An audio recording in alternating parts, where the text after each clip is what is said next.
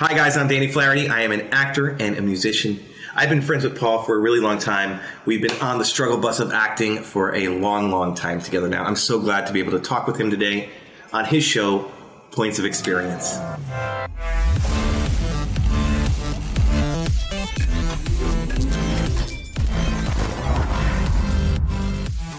Danny is one of the first friends I met in this business. He was actually probably he was the um not that I'm catch him, but he was kind of the rival. He was like my Gary in a way. He was always the guy doing the thing and he was like the cool kid who was booking and working and I really looked up to Danny even though he was younger than me and I just really was envious of um how himself he was and how truthful he was and how authentic. And he was working and booking and I and I was like this is the person who's booking it. Why? I'm going out for the same things. Why is he booking it?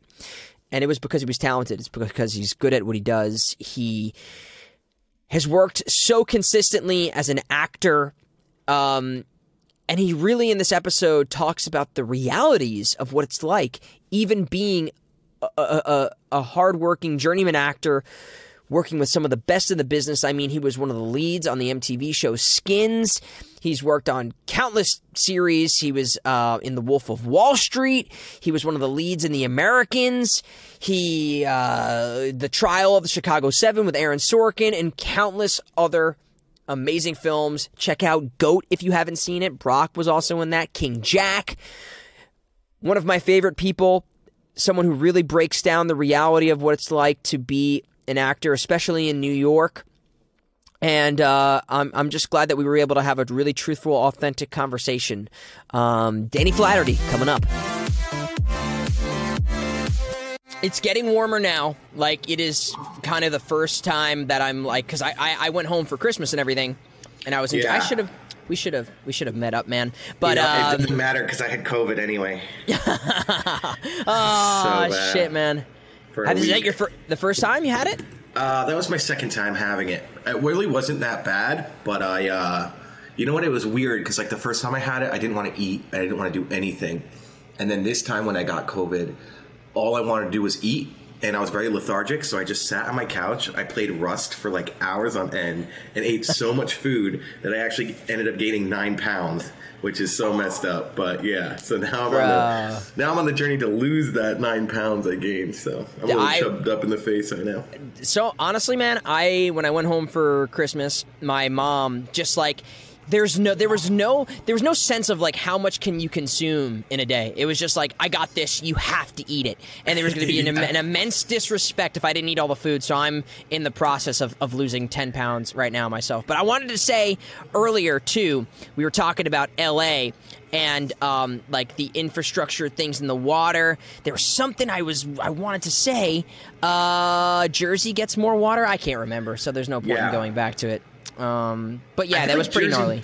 Jersey, when it floods here, it floods really bad, man. Like, and I think we're just so used to it that it just doesn't really phase us. Like, my whole parking lot in my apartment complex turns into like a pool, and there's just so much leaves and crap that gets caught in there, so it just doesn't yeah. drain, and it's like, oh, it's so bad. I miss it honestly. I mean, this was this was at, for anyone who doesn't know, L.A. We just had like a crazy storm of sorts, and it was like people were surfing the streets and stuff. But it was oh, that's it badass. was it was not. Oh, this is what I was gonna say. I remember now. I went on a run, and normally because it's like so dry and it's like a desert out here, that when I left, everything was dead, and when I came back, everything is lush and green, and it was really? like, oh, oh wow. this is what it's supposed to look like. Well, I, guess it is a desert. It's never really supposed to look like this, but uh, yeah. it was it was it was nice. Like it was really cool and nice to see all the greenery back and the the shrubbery and the stuff that you never see. Like even on the driving down whatever the 405, like or yeah, the 405. I still don't even know the highways here, man.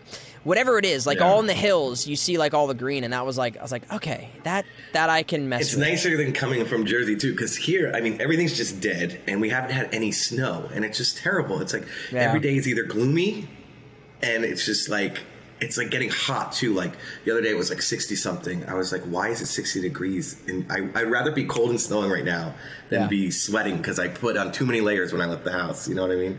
But I, it's just unpredictable. You, it's annoying. do you not enjoy i have a thing where i like my preferred like outfit of the day is like a t-shirt a hoodie and a jacket over the hoodie and jeans that's like my preferred go-to outfit Yeah, I do like I do like a t-shirt, flannel, jacket. yeah so it's kind of kind of similar and that's why i can't wear any of that out here i i, I wear board Yeah, right. shorts i feel like such a freaking like la wannabe i i wear just board shorts and I tank about tops that. You probably miss your hoodies so much, right? Yeah, I try to wear them. I mean, this has been cold for the last two months, and now coming up in a week, it'll be back to normal. I have so much sweatshirts, and when weather. I when it gets into spring and it's like sweatshirt season is ending, I always get so sad. I'm Yeah. like, oh, I have to put all these away. This sucks, you know. well, I, I, dude, I, I love. You told me you got that for five bucks, which is an absolute steal. yeah, dude. Like, Like, I mean, I don't want to like really say I support Wish.com, but I mean, I literally got it or Ali AliExpress, one of those. whatever. AliExpress, But- yeah. Yeah, I saw. You know, I was I was looking up uh, enamel pins actually for a friend, and like this just popped up, and I was like, oh my gosh, five bucks, all right. And the shipping was like three dollars, so in total it was like eight bucks. But whatever, it's actually like good quality. I'm surprised. I thought it was just gonna be like an iron on, Yeah. but I've washed it like five times now, and it's like it hasn't gone away. It's It looks fresh, man. Yeah. I just, I just, I just bought. Really I pre-ordered.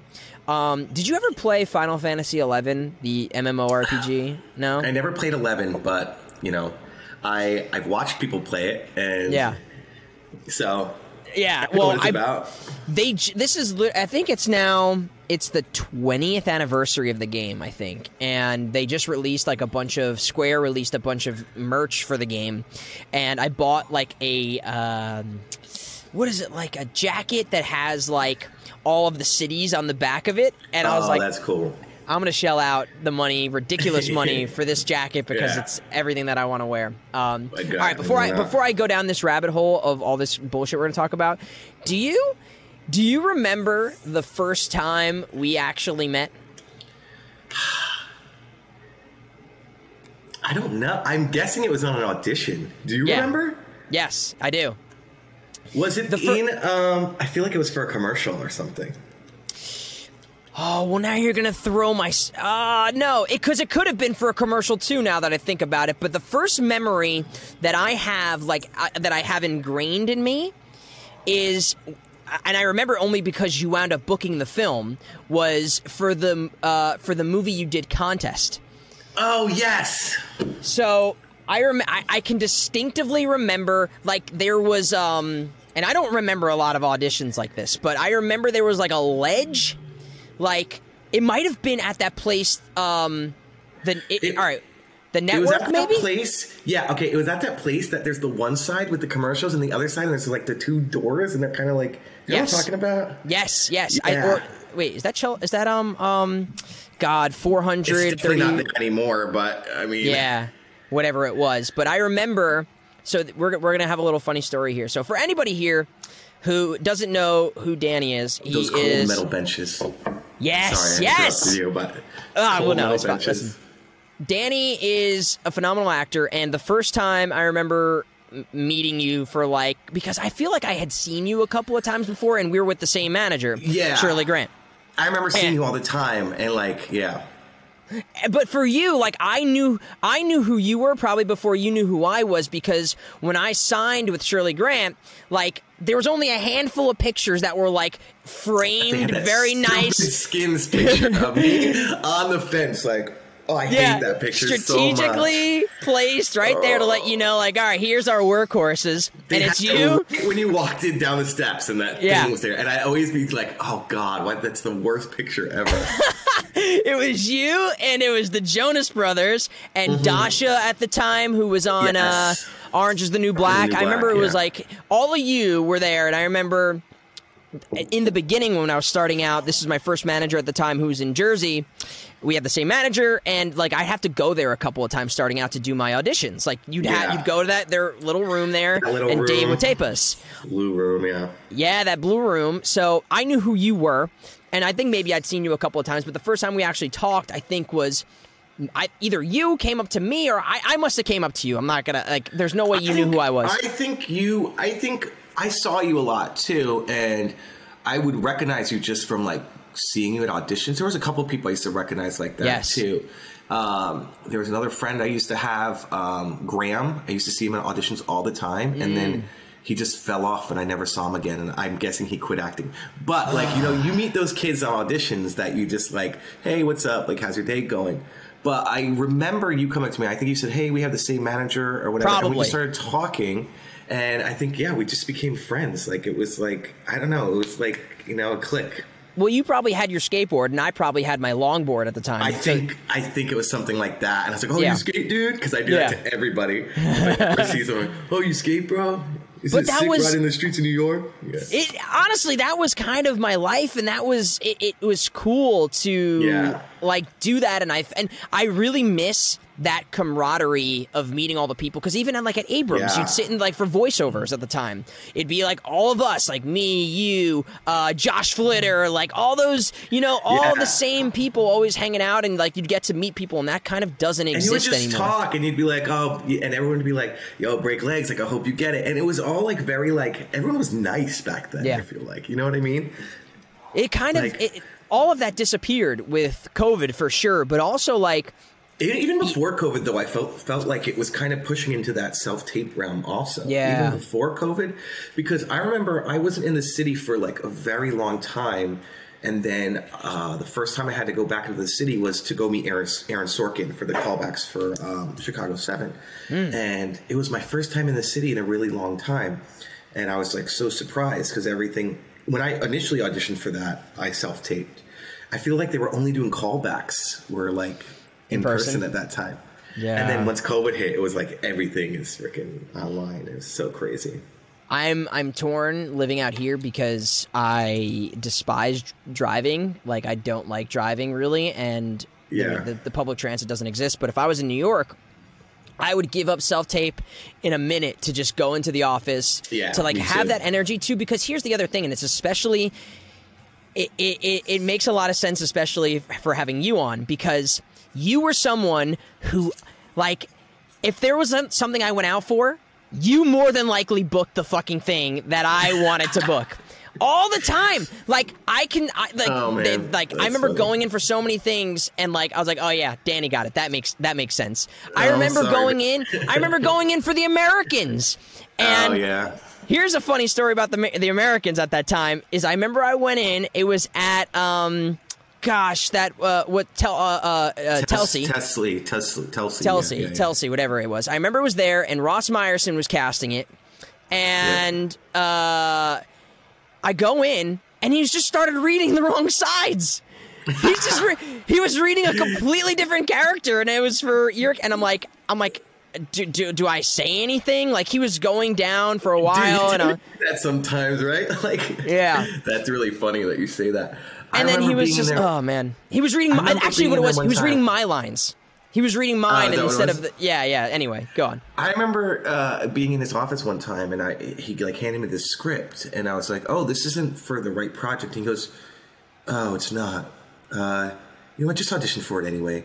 And so I just like read for this role, and I think that ended up being like Meyerowitz stories, and I had that like really small part in Meyerowitz stories on Netflix. I literally said one word, Yeah. which was just like, "Oh, bye," like that was it. Like, I just found it so funny. He was like, "Oh, we weren't supposed to read for that, but whatever, just read for it." it was like so weird.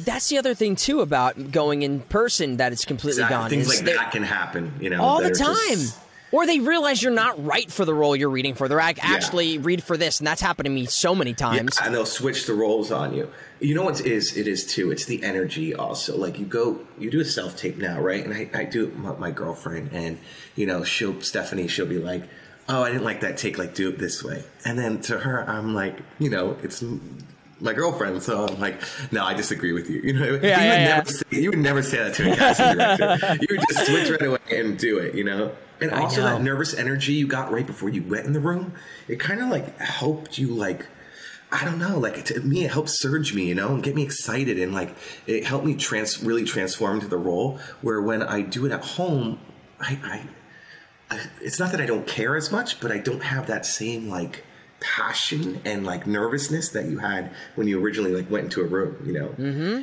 you, Well, there's the stakes are so much higher. You see Yeah. all of your competition there.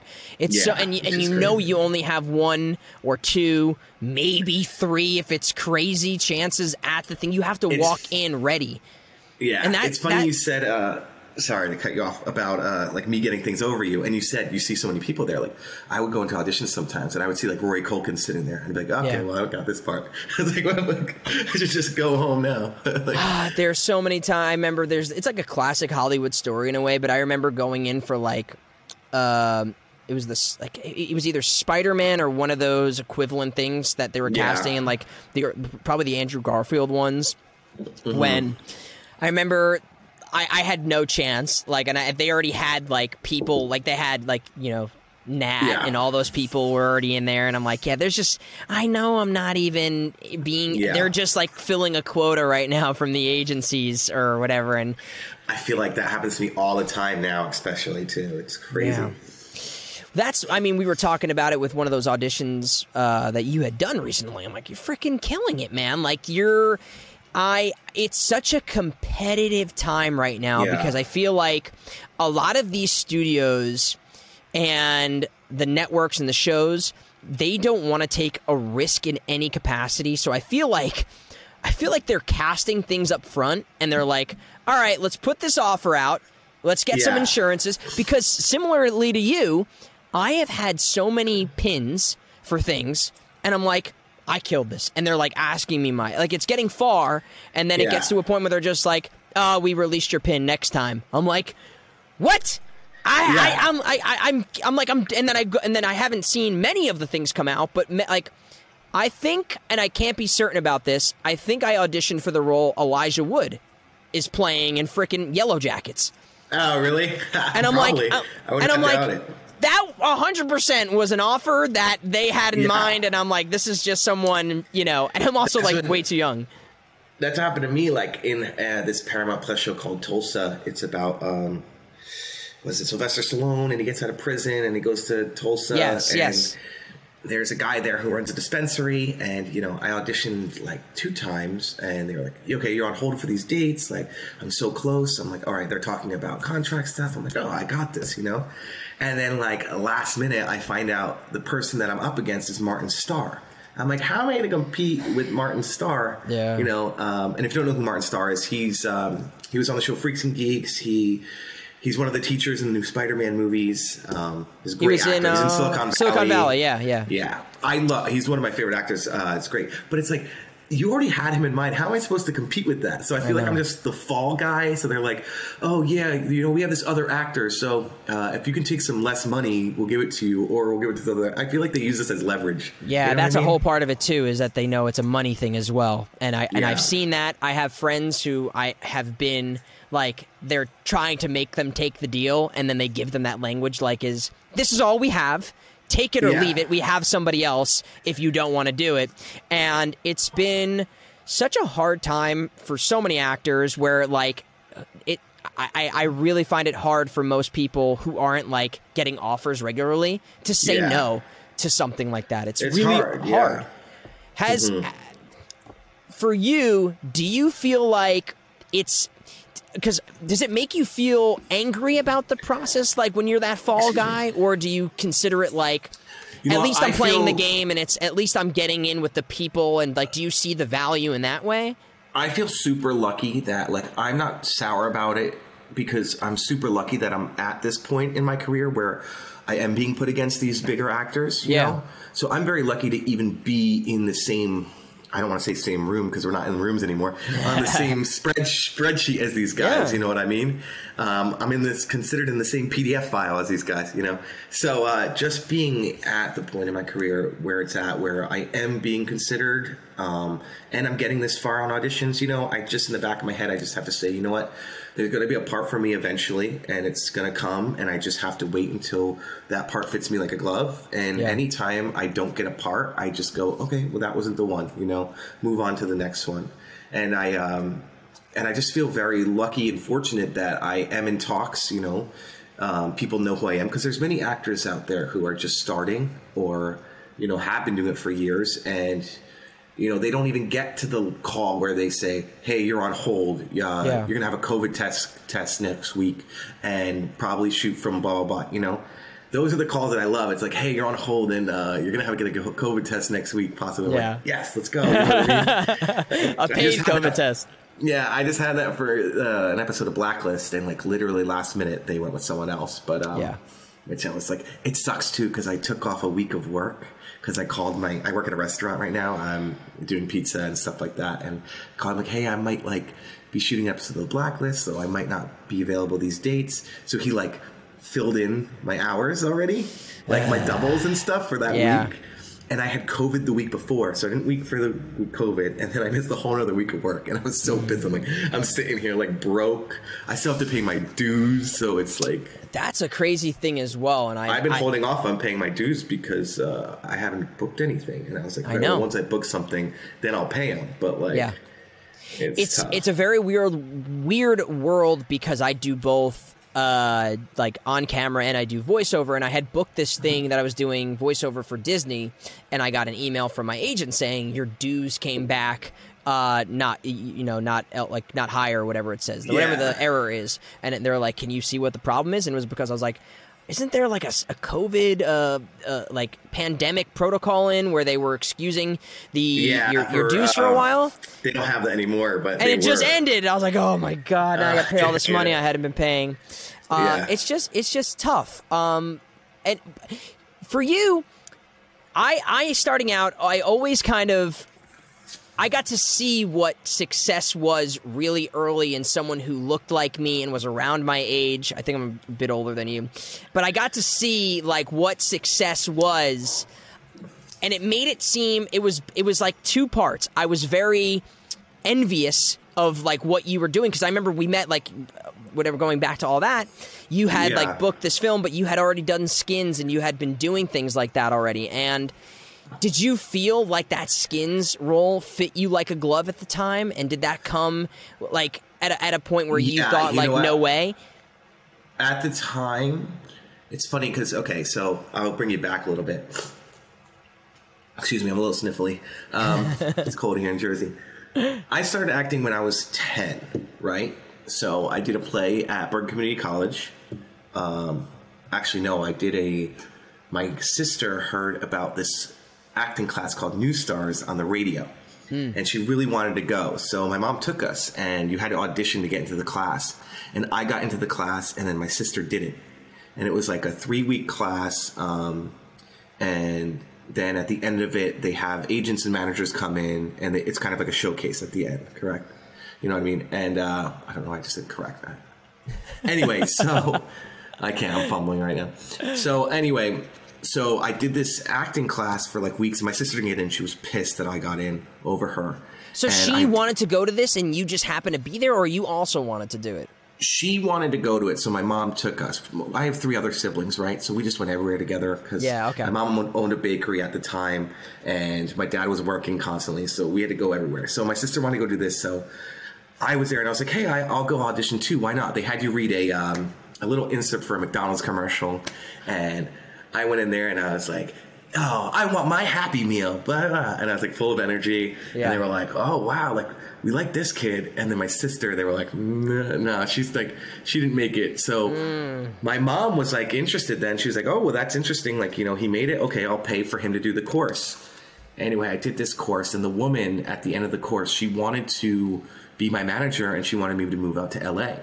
And my mom was like, "I can't do that. I have three other kids. I own a bakery. Like, no, it's not happening."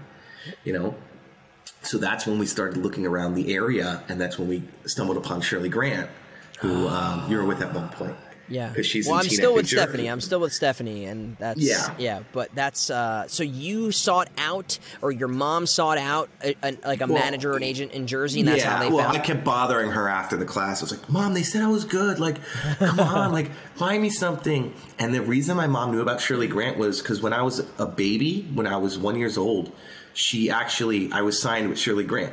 Well, I wasn't signed, but I went on an audition. My mom took me on an audition, and all the other babies at the audition fell asleep but I stayed awake. So I got a call back, and I was like this close to getting some like diaper commercial or Oh something. my god. But it was too much to go into the city for my mom. Uh, she actually forgot to sign in when she got there, so they never like they didn't take her for like three hours, and then she realized, oh, I had to sign in. She was like, never again, never again. But I came really close Yeah. apparently to that. So she knew Shirley Grant through that. So I booked Shirley Grant, and I didn't book anything with Shirley Grant. So what I started doing is I'm like 11, 12 at this point. I'm going on the internet and I'm looking up NYU college films. So I'm looking up uh, auditions for NYU college films on like Backstage and all that, and I just start doing all of these college films to build up my resume. They're free. I'm not getting paid, Yeah. but I keep getting cast because you know they're looking for kids, and there's not that many that audition for those. Yep. Uh, our parents are going to let them do for free. And I remember I did this one uh, called Veterans Day. It was about a guy in a nursing home, and he keeps thinking he's seeing his grandchild, but he's not. And there's a scene where I have to eat a a sandwich. So they just took two pieces of bread and a Kraft single and put it on the bread and had me eat it. And the guy, he was old, he was really old. He kept forgetting his lines. So we had to do the scene over and over and over again.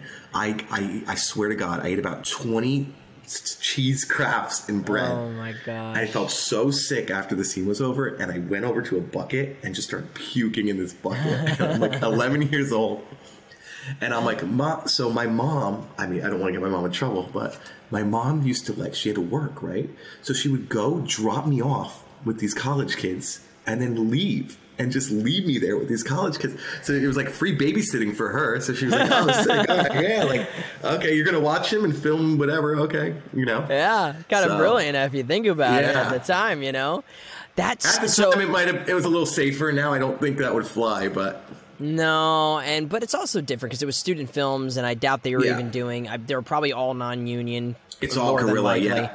So, so that I, I, up my resume though, and then um, then I finally got a job with Shirley Grant. It was a voiceover for the National Spelling Bee, ah. and my mom was about to stop because I wasn't getting a lot of auditions. She was like, "You can't do this anymore. Like, you know, it's not feasible. I'm sorry. I can't keep like bringing you into the city." And then I booked this National Spelling Bee commercial, and she was like, she saw the paycheck, and she was like, "Okay, I think you could keep doing this for a little bit," mm-hmm. which is really funny. And then I just, she would like not be able to take me to the city because she had like, you know, work. And then she would like be like, Matt, my older brother, like, can you take him in? And he had lacrosse. So he'd be like, no.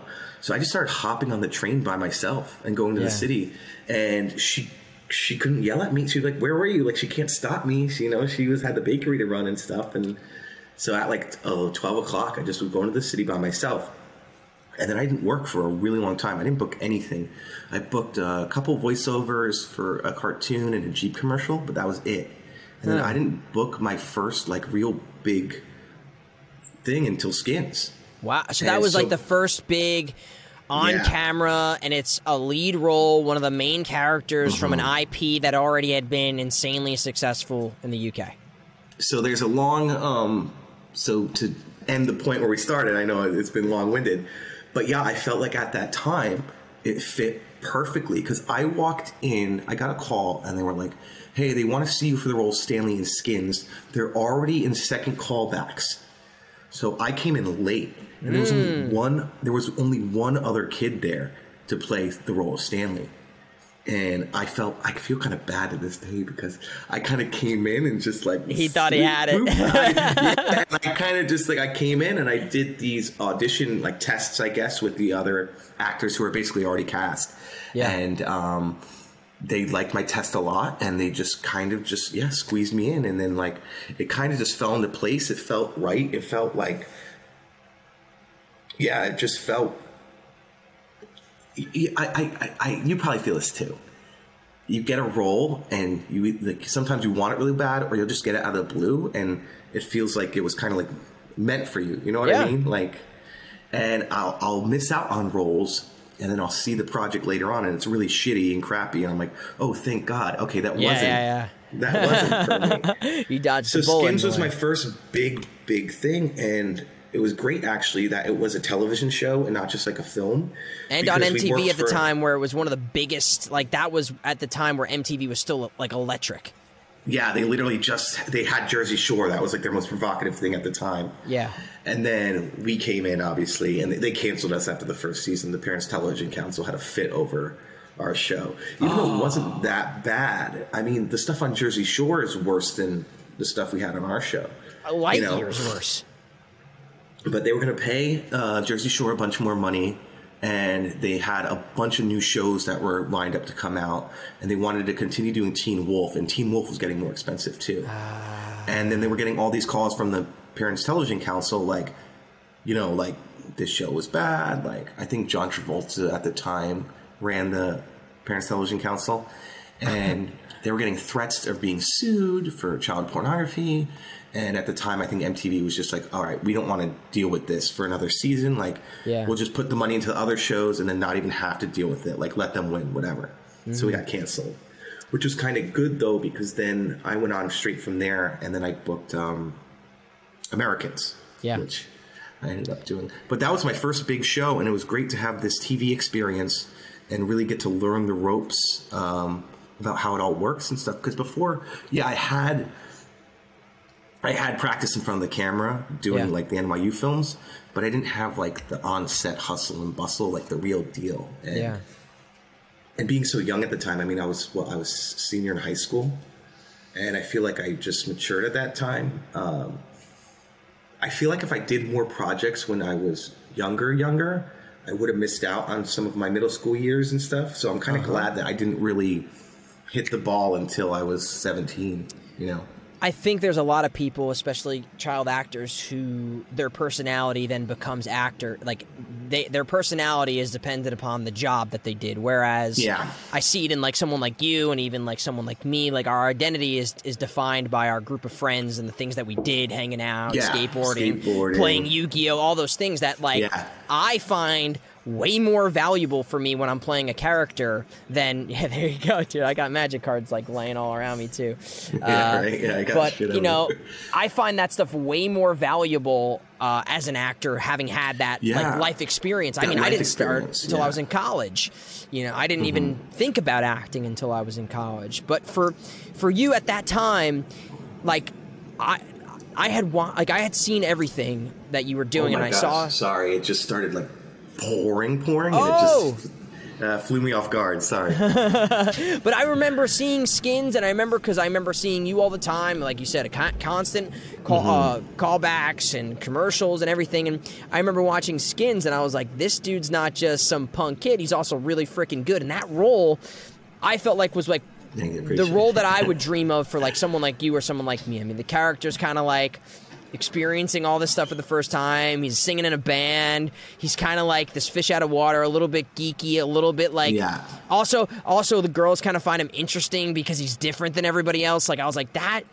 See, that's like the role you want to play, like on a show like Yeah. that. That's the role you want to play.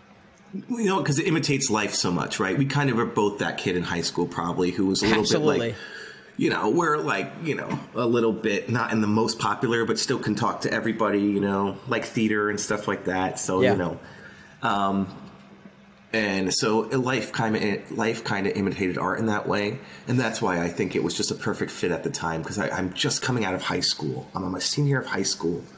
I'm, I'm going through all those awkward stage and situations. You know what I mean? So like Yeah. it just kind of flowed into each other, and you know it was great when we got to improv, but we didn't get to improv that much. It was like, well, there was basically two versions of that show, right? There was the the version for Canada, and then there was the version for MTV. So we would shoot like a whole we would shoot like a whole scene, and then they would be like, okay, um, this time we're gonna like redo the entire scene, but stick exactly to the script because we need one that has no improv, no cursing in it for MTV. But like if you watch, like I have uh, a version of my episode on DVD, and it's from Canada, and it was on like their HBO equivalent, and so it's an hour long. There's no cuts for commercials, and there's cursing. And it's almost like watching a, a completely different show. It's actually crazy. And I remember actually they won an award in Canada for whatever their Golden Globes or whatever theirs is. I'm not sure exactly what it is. But they won like Best New Show Award or something like that in Canada hmm. For the show. But. Did- in, M- did- here in the US, it got. Yeah. But having having done that though, still, did do you feel that that leveraged you for everything else that you were doing? Did you feel like that kind of put you in the for running sure. for certain that things? that definitely boosted me to, you know what it was too is because they look at me and they go, okay, well he has experience. He knows. That's a big thing too. Like. um if you're gonna go and shoot something, sometimes like on these shows, like here's an example. I did Chicago Med like two years ago now, and um, I did the audition like four days before they started shooting. And I really think they went with me because they saw my resume and they're like, okay, this kid's going to be able to come in here. He's going to be able to shoot everything in two days. He's going to do his lines and then we're going to get him out in like two days. We don't have to keep him in a hotel for a whole week, you know? Yep. And that actually ended up happening. They had me signed up to film for like five days, but I ended up doing all my scenes in like two, three days. So they were like, oh, we're going to save money on the hotel he's in and shit. Let's get him home, you know? Yeah. So I feel like just having that experience, obviously resumes, are, that's why you have a resume. But I feel like they do take that into account. You know, oh, he did Law and Order. He's in all these shows. He knows how TV works. Yeah. We have something that's shooting tomorrow, like an episode of Law and Order. We know he's going to be able to do it because he's been experienced. And I feel like a studio is more likely, obviously, to cast someone like that and take a risk with someone like that than take a risk with someone who has not a, a big resume. Oh, is he going to take six takes to do the do this small TV role? You know what I mean? If it's just like a small. Especially with the self tapes right now. I had a sim- similar thing happen with the rookie where I, I guess it was the end of last year or something. I did a guest star on the rookie, and I didn't even have a callback. They just booked me Oh, straight yeah. from the first tape, and I was like, "Oh, That's what okay. happened with me. Chicago Med too. Yeah, I didn't have any callbacks. I just think about that. Actually, I don't think I've gotten callbacks in.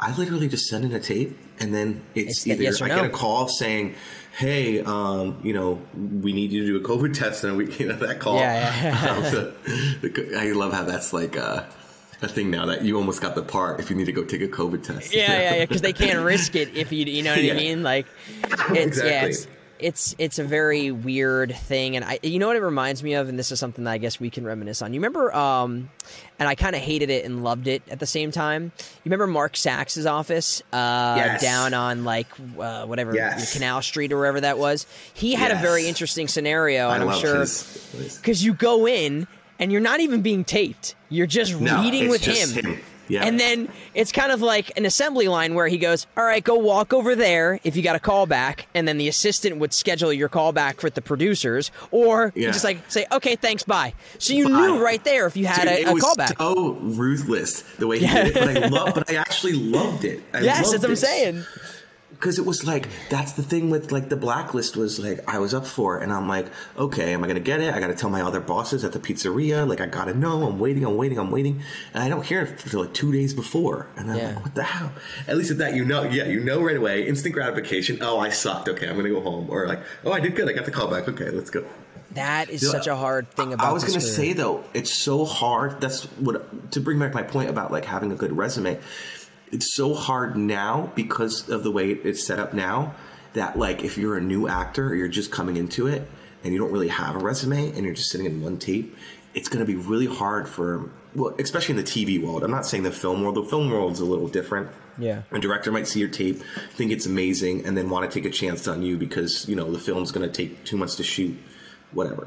Yeah. With the TV nowadays, though, with these small roles, fill in the gap roles, kind of, I feel like they're not going to pick that new actor who's just out of college who has nothing on his resume. They're not going to want to take the chance with him because it's all about money now and saving that money. Because mm. ever since pandemic, I mean, it's just been wild. I mean, they have what in their budget now? They have to spend an extra X amount of dollars to have COVID testing on site and all that. Yeah. It's like an So, extra. I I, remember like- reading it was like twenty percent, but that could be very wrong. Someone fact check me on that. But you know they have to account for that. Yeah, so I feel like they account the way with casting now too, and you know they don't have callbacks. They don't have you come in ever. It's funny that a lot of these casting studios they just shut down. Like they didn't shut down, obviously, but they they don't have their offices anymore Yeah. that they used to have. Like what? Think about all the casting offices in New York City, and how many of them just removed themselves from New York City and now just do like just. What are what is in those empty buildings now? Like what is that?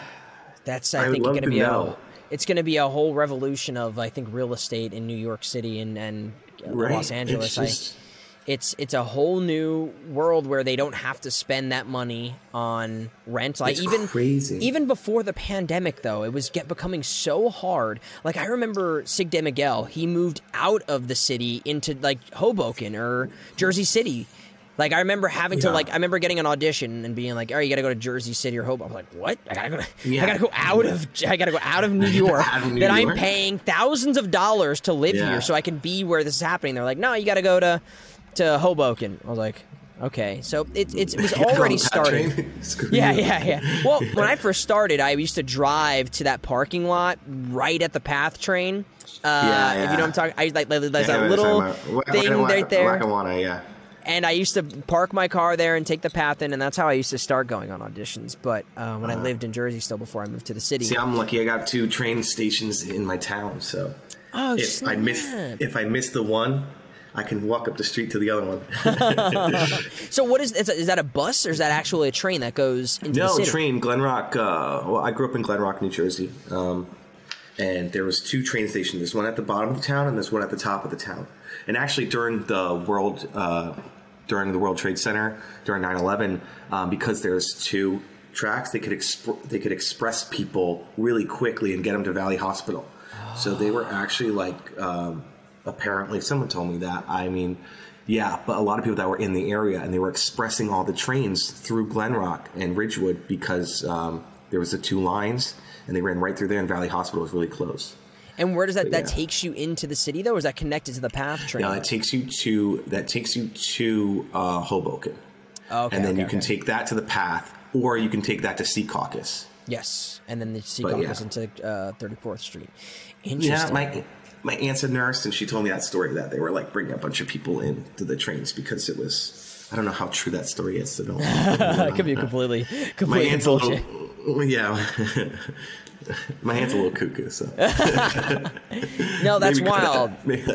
I just, I, I, I, I just, just, I have so many memories of you and my time in New York because I just, I remember seeing like all of my auditions are defined even by like the people I remember seeing, and I, I, I remember one Yeah. time me and you were at some audition for like some horror thing with like werewolves or something like weird building that I never, maybe it was Bowling Misha. Like I have like so Oh, yeah. many like little snapshots of like audition things or like seeing like seeing you come in on your skateboard, like and, and you're just constantly like assessing like okay who's going in for this right now what are Yeah. my actual chances of booking on? this freaking thing Well, it was nice to see you too on auditions. Like, it's always nice to see a familiar face, especially like seeing you because I'm like, oh, thank God. Like, uh, not a there's like there's a there's one non weird not non weird kid here. I don't say weird kid. Like, you know I mean? Like, uh, I don't want to say weird kid. I should say like very actor kid. You know what I mean? Like, Yes, you had all those yes. kids that would be with their moms, and they're very like some of them were stuck up. You know, and I'm like, oh, I got someone I can talk to. You know what I mean? Yeah. Like, oh, nice. Oh, I can bullshit with him about how this part sucks or how it's good, or you know, we can we can even read lines together. I feel like That we too, did that yeah, we once did or twice. definitely. Yeah. uh, yeah, it's just, it's a whole other i mean sometimes you're sitting in there for two hours and it's like exactly. it becomes That's a why I little didn't bit get the like people that camp. were stuck up and didn't want to talk, or were just like, eh. it's like, dude, go, screw, dude, screw yourself, bro. We're Yeah. all in the same camp here. We're all stuck here. Just like chill out, bro. do your what I homework mean? at home don't like learn all of your shit like in the waiting Yeah. room like come and Yeah. relax and be a person and it's so funny Exactly. because i feel like a lot of people like you and i mean we even went on to do a movie together and i already knew you and then we had a rapport Mm-hmm. That was so great because I remember that like I, I we used to always talk about like oh I can't wait till we do something I can't wait till we do yeah something and it, together. we, the weird way that that happened was just did. crazy I was so excited about that. that I mean that was such a, a fun like time because of I mean with you and I mean gosh Siddiqui rest in peace man like it's just Yeah. that whole thing is insane but um like the fact that we got to work together and it was It just like us hanging out too. Yeah. literally just us hanging out, and, and that's great. what I think made those scenes like real you know they were What's that's crazy about that though is I worked, I worked with Brock on Goat yep uh, before that, and then he was producing that film, right? Mm-hmm. Yeah, that's just crazy. What small world, you know what I mean? Well, Brock. I mean, that's world. that's how I got cast was because Brock recommended me because I had been Yeah. doing my series. And what's so funny Yeah. is on that movie, The Garden Left Behind, which had like Ed Asner in it, and Michael Madsen, Yeah. like very random of a movie. Uh, I remember I met with Flavio because he knew I had producing experience and he wanted me to help them raise money.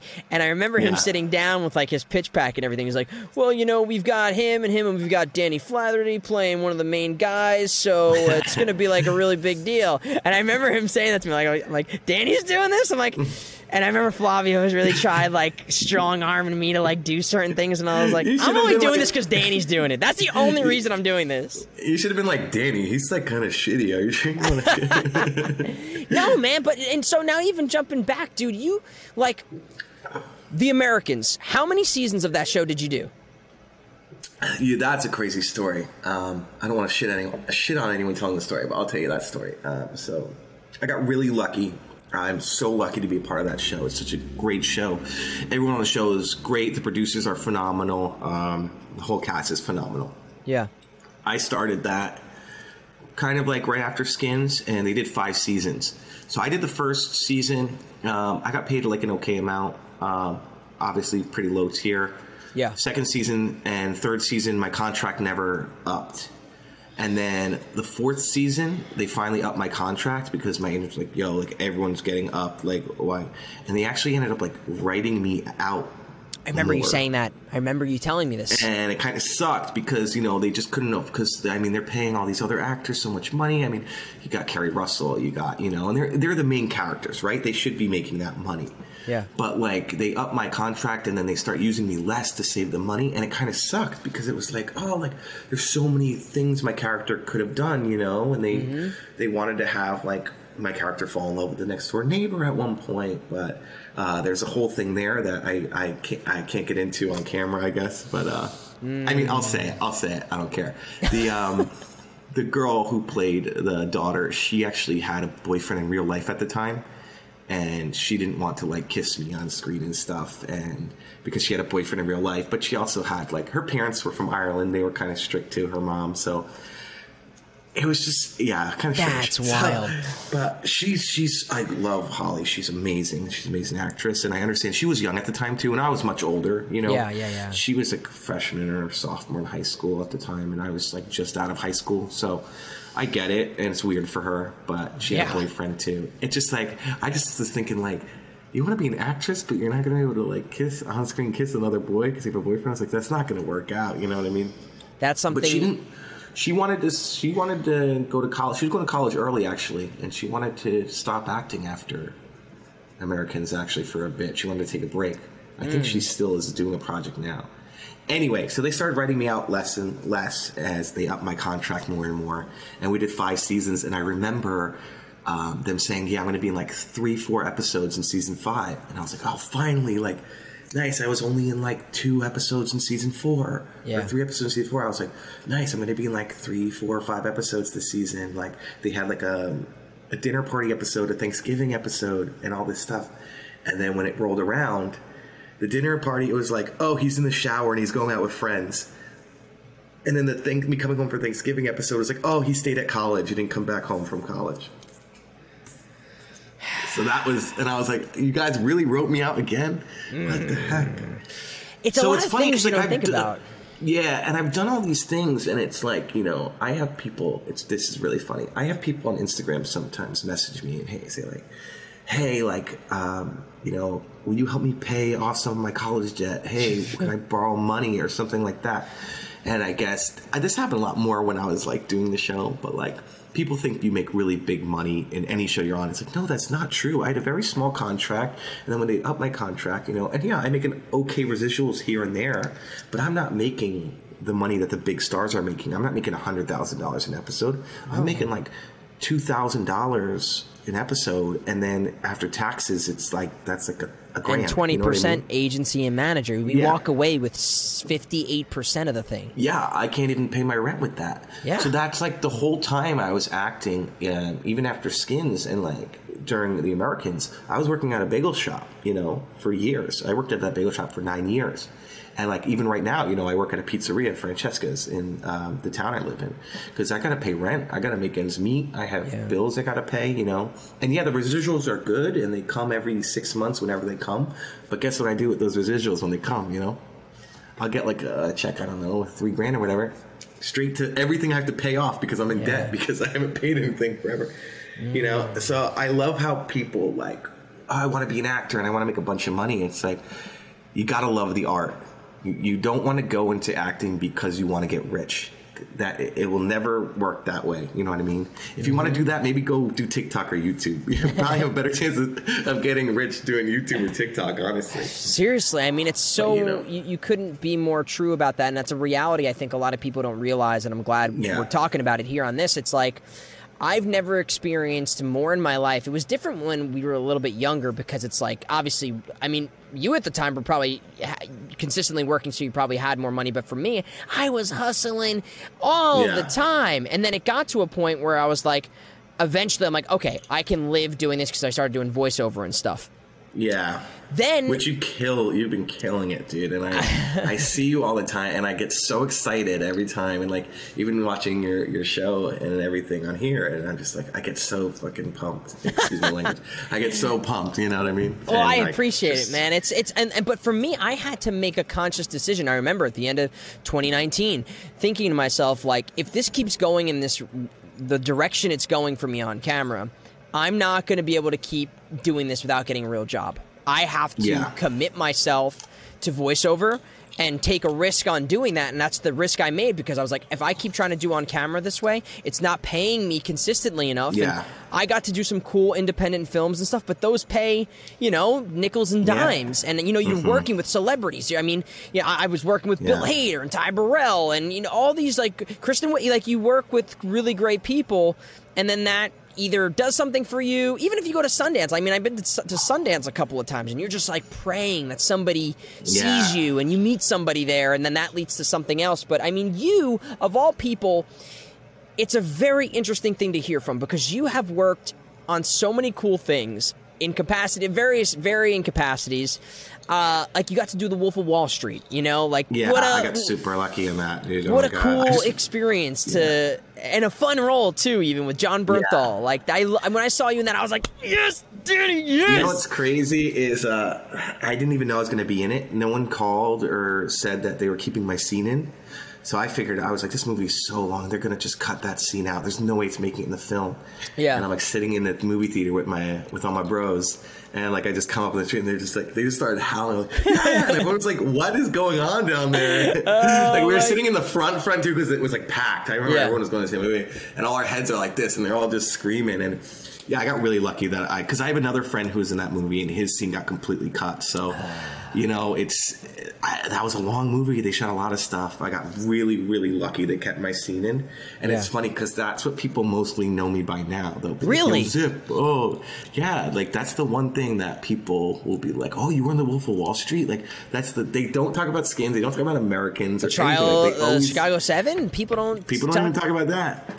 You know what's funny, and I want to say this too, like, so back to like the whole like money thing, and that it's hard, and it really depends too, because as an actor, you take some risks, right? So like, um, I did this movie Goat, and One, and honestly, I- let me just say that is like, I, aside from having known you and Brock before that, both of your performances in that, I love. I know you guys went through hell making so that much, movie. man. Yeah, like we- oh, when man. I saw that movie though, and I watched that movie, I was so happy because I was like, you know, you see, like these people are your friends and you know people, but I was like, that person's the real deal.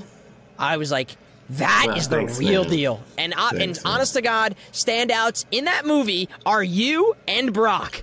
Thanks, man. You know Thanks, what I mean, though. I mean that seriously. Like I say really that good. Oh objectively. God, yeah. Of all the dudes, I mean, you're all you know, all of his buddies in the frat are great, but Brock takes it to a whole other level. A whole nother level, yeah. And you, that role for you is like it's you. You are the audience because Nick Jonas's role, he's more of someone dealing with the consequences of who he is and who his family is. Mm-hmm. But you're the audience member in a way. You're the you're the kid that everybody like like assimilates with. You know. A, a, uh, kind of a similar role in Skins to a degree, but like you're the character that like I align myself with. A lot of the audience does, I mean, yeah. and and and like you- Especially young kids just going into frats at the time, I mean, they can really connect to that character. In Yes. too. and it's based off a real person. You know, that's I mean, that's all a true story. I didn't know that. Yeah, so my character Will, he's actually a real person in that I don't want to spoil the movie, but that stuff like actually happened. Yeah. Did you get to meet Yeah, him and talk to him about any of that stuff or no? Well, that's why I didn't want to say any spoilers. Ah, yeah, yeah, yeah, yeah, yeah, yeah. Okay, yeah. So You're right. he's not. Uh, I mean, I'm just gonna say he's not alive. Yeah. um, which is Oh, awful. gosh. But yeah, he. Um, I didn't. Why so did I say a- that? well, it's a- Well, it's I a should have put two and two together. I'm like in my head. I'm like, oh yeah, real person. Oh, I forgot. I met Brad Land, the guy who wrote the book, who Okay, wrote the yeah. memoir, and I met the the uh, him, and obviously, uh, yeah, he he said like you know like you really you really nailed the character, like it really brought me back, and that was really special that he said that to me Hmm. at Sundance. But I was gonna say it's so like. it's it's crazy. So a movie like that, right, and it has Nick Jonas in it, and you know you take less pay because you take more of the back end deal, hoping that you know once it goes to movie theaters, you will you will get better off in the box office. You Yeah. know what I mean? So it goes to Sundance, and Paramount picks it up. We go, oh, that's great, but Paramount picked it up to exclusively have it play for MTV. So Paramount picked it up just for MTV, and it was weird. So MTV got the rights to like if they were going to show it on TV, they were going to be the first ones to be able to show it on TV. And then they ended up not doing anything with the film, which is weird because Nick Jonas was in it. I guess it was too raunchy to actually. They decided it was too messed up to actually put on MTV, Yeah. which makes sense if you see the movie. Go watch. Go if you haven't seen it, you could probably find it online. I know it was on Tubi like a month ago for free and stuff, but um, yeah. So it went to like streaming services like months and months and months down the road. Yeah. Once MTV was finally like, we're not using it. So I lost out on like any of that going to movie theaters. So mm. that's happened with Chicago 7. So Trial of Chicago 7, right? I took less pay because the cast was like amazing, right? I was mm. like, I don't care. I don't care if they give me 20 bucks a day. You freaking get me in that movie. You know, it's like, you know, I was like, sign that contract right now. Because I work I with went to the Sorkin. auditions. Yeah, I went to the audition for Sorkin, and Sorkin basically was like, "Congratulations, you got the part." And I was like, "Oh, that's awesome!" Right on the spot? So uh, they had like callbacks, and then they let everyone else go, and then I was the only one left. And um, so after I left, I was like, "Okay, like, I really think I got it." And like he was like. Thank you so much. It was a really pleasure meeting you. Like Aaron was just like, really pleasure meeting you. Thank you for coming in so much. You know, like ah, blah. And I'm like, I got like maybe six feet out of the door, and then Dave called me and said I got it. so, but I had like this feeling right before I left the room, and um, but anyway, so I was like, whatever the contract is, just sign it right now. Like, I don't care what the money. It could be no pay. Just do it. You know.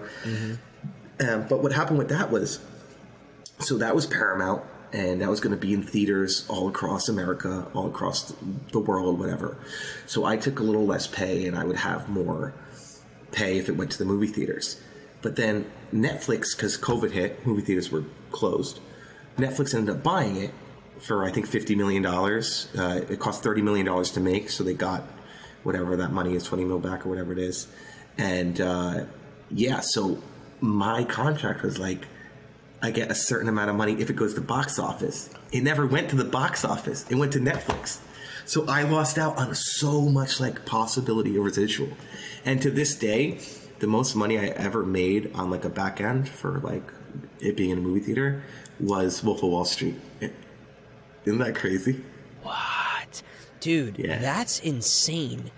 Is that So is that yeah. a is that? I mean, I'm sure it, it's got to be legal. I mean, the Well, fact yeah, that I did mean, that. well, I mean, it, my contract was stating that you know it had to be box office. So yeah, I got some residuals from Netflix, obviously, but like not the potential of it. Of what it could have I been, could, yeah. I could be comfortable and not have to be like slaving away at the pizza place every day. I could maybe Yeah. slave away like three days a week and be a little more comfortable than I am now. Um, but that's just it. You just never know. And that's what producers, right? I mean, it's a gamble. Producers do the same thing. They gamble all the time.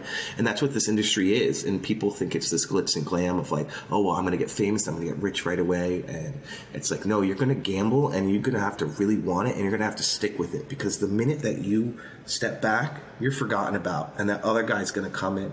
So you got to keep sending those audition tapes in. You got to not give up because you got to have the consistency of you know those casting directors seeing you all the time. And I think I'm really lucky like that too because I never did give up. So since I was like you know 12 until now I'm 29, right? like going in and out of the city. All these casting directors knew me for a long time, and they've seen me like you know really striving. So I feel like I got certain audition opportunities just from being around so much that Yeah. like you know.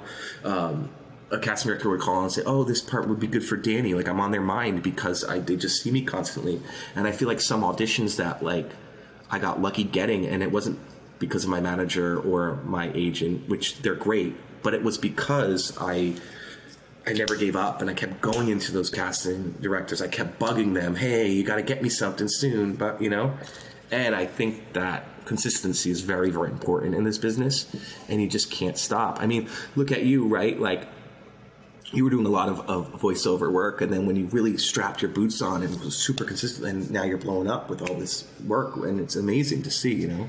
Well, it's it's it's funny you say that, and just to your credit too, like you are one of the most, in my eyes, one of the most shining examples of someone who has like just constantly been a journeyman of being involved in like high level projects. Like you are what I define as an actor.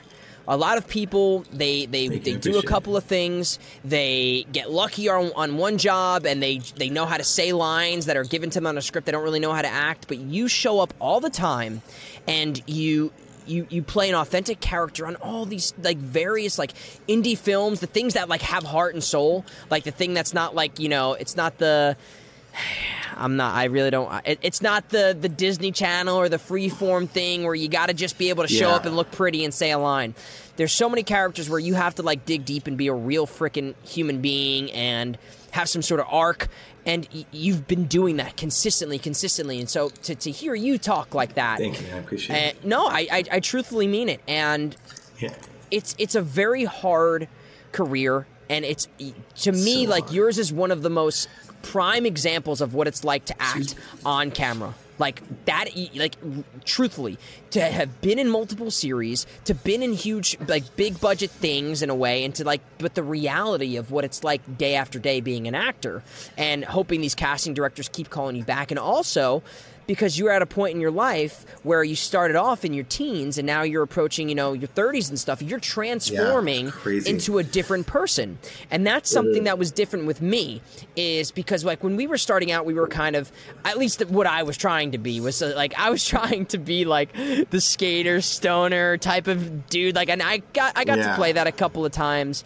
But as i've aged like I'm not gonna book those roles over the people they're looking for at my age now, and I had to have like a I'm like real, that now too. Yeah, you know what I mean, like a real understanding Mm-hmm. of like, okay, I that worked for me then, and it was true to a degree of who I was, but now who am I? Who am I today? And am I playing Yeah. those roles? Um, Do do casting directors know me as who I am today? Because it's a very interesting time from your late teens to your, you know, your your late twenties.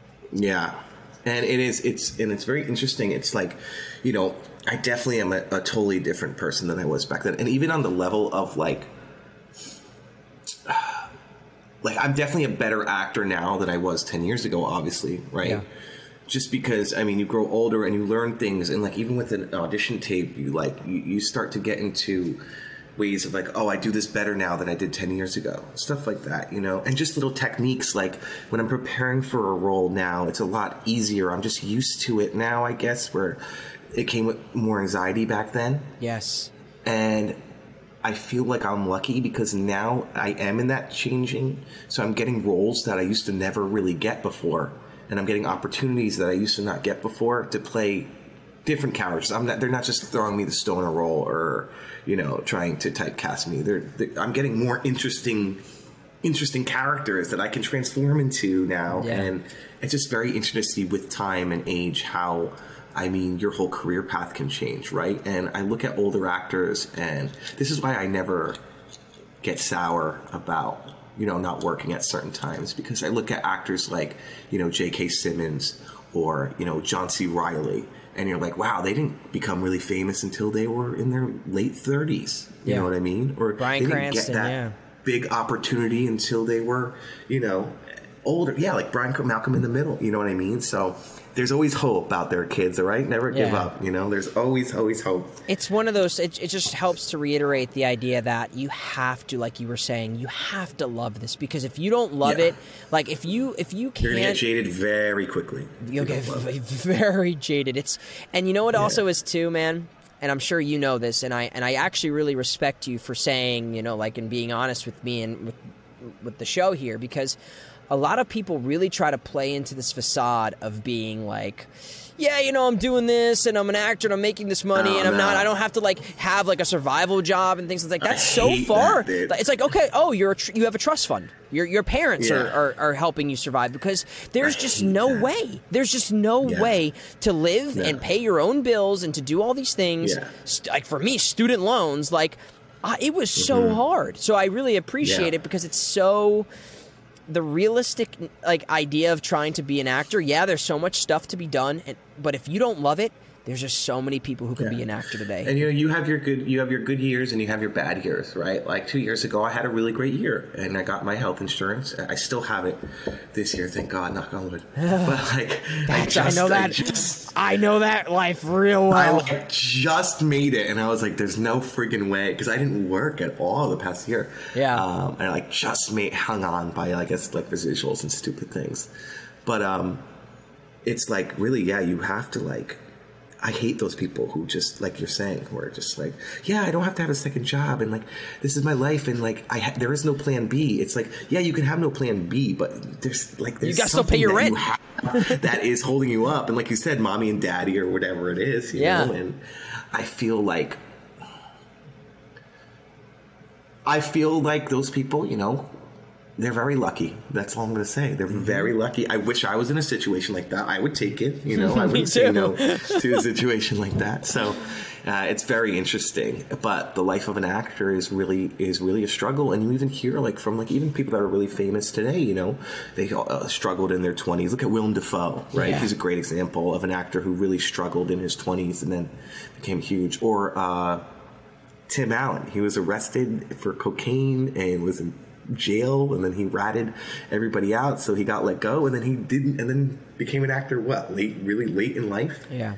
But it's also Um, still different though too because like if you look at your resume like in a time like there where like someone like Willem Dafoe is struggling, maybe they did like 3 films or something and they just weren't working, like you if you look at your resume, so that's why someone might think you are like like you know like when you look at people's net worth, like they would think Yeah. like based on Yeah, like the my- idea my- like the idea of what actors make whatever that might be the, the the films that you're in the people you're working with that you like you worked with Ansel Elgort you did you know uh Yeah. y- you worked on all these things you're working in the trial of the Chicago 7 someone might think you are like a millionaire like that Yeah. like the way that we have a Well, the reference of internet does because apparently uh, my net worth says I'm worth three mil online or Uh, something. see, which is exactly. such- which is just such bullshit. And I, I, I, someone said it to me one time. I was like. Really? That's what it says? I was like, I fucking wish I had three mil. Excuse me, cursing that. Yeah, I wish, man. You know what I mean? Like, but that's but that's what I'm saying is it's so yeah. the illusion of what it's like to be an actor is so far from what Yeah. Mm-hmm. the actual outcome is. And I'm seeing now too. I'm sure you're seeing this as well. I'm seeing people who I we we grew up with uh, at auditions. I'm seeing people who I know now at this age. Where at this Yeah. age right now, they're they're faced with that decision. Yeah. Can I continue doing this like for my life? Like I'm seeing Yeah, more people my decide. friends, he he decided to quit and he went back into insurance and now he's doing that and he's got a great salary. He's got a beautiful apartment in New York City and he's stress free. And you know what? I kind of um kind of jealous of that. you know? But uh but no, I wouldn't give up acting for the world, man. I don't care. I mean, I like people say don't have a plan. I don't really have a plan B like I would rather work in a restaurant and try to be an actor for the rest of my life than to just say, no, I'm going to give up and go do some regular thing because, Yeah.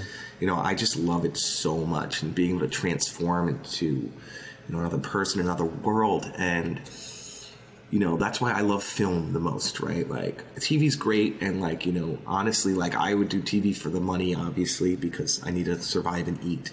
But, like, where I really thrive and where what I really want to work on, or are those film roles where you get to transform for like two, three months at a time, and you're really into that character and you know really showcase your talent and your art. And it's not about showcasing it. To me, it's about like I just have so much fun and I have such a passion for it that like nothing else in the world matters when I'm working on like a film and I really get to play like a good character. Mm. You know, like in the movie King Jack, it was one of the first roles where I got to be a huge asshole and I got to really I love that be a film. totally different uh, person than who I am in real life. And I really got to grasp and get inside this this kid's mind who like, you know, lives in a in a poor area and has a shit mom and you know, and like I got to like really transform and I'll always like always go back to my love for acting to that role and uh, it always helps me keep keep going when I think back to that time filming King Jack. Did you audition yeah, for that film? I want to get back to that.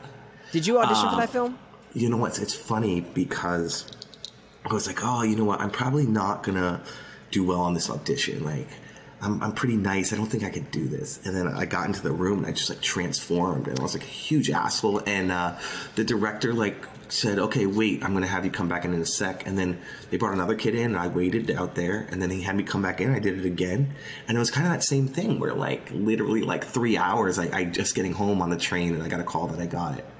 And yeah, I was you very grateful for that. You know what's so crazy about that is I auditioned for that film. I knew Felix. I had done a. Did you? Oh, I had man, done. No I had done a PSA with him a while ago, or like I met him doing like I literally this was like one of those weird New York scenarios. He's the coolest dude ever. So cool, so uh, like yeah. super down to earth guy. I remember I auditioned like oh, in his I apartment. I think I remember this. You did a PSA with him. I think I remember you telling me yes. this after I got cast. But that's why that was one of those times where I was like, I was so happy that you got that film because I when I saw that role, I was like this is going to be a good film. Like I knew that that was going to be a great film, and you killed it. And I was never. I, not that it like you know you should be happy for anyone, but it really I was so happy that you got it because I was like the wrong actor who just looks the part could do such a terrible disservice to what Dude, that takes. Isn't it, isn't it funny how we do that as actors? Like, you know, like if your friend gets it, you're like, oh yeah, yeah, like go, and then if some random person, like, fuck that guy. well, because like, anytime I see like my friend Charlie get something, or you get something, or like people are, I'm like, oh yeah, like I'm I'm not mad at all that like they they got it, like that's sick, like I'm so happy that they yeah. got it over me.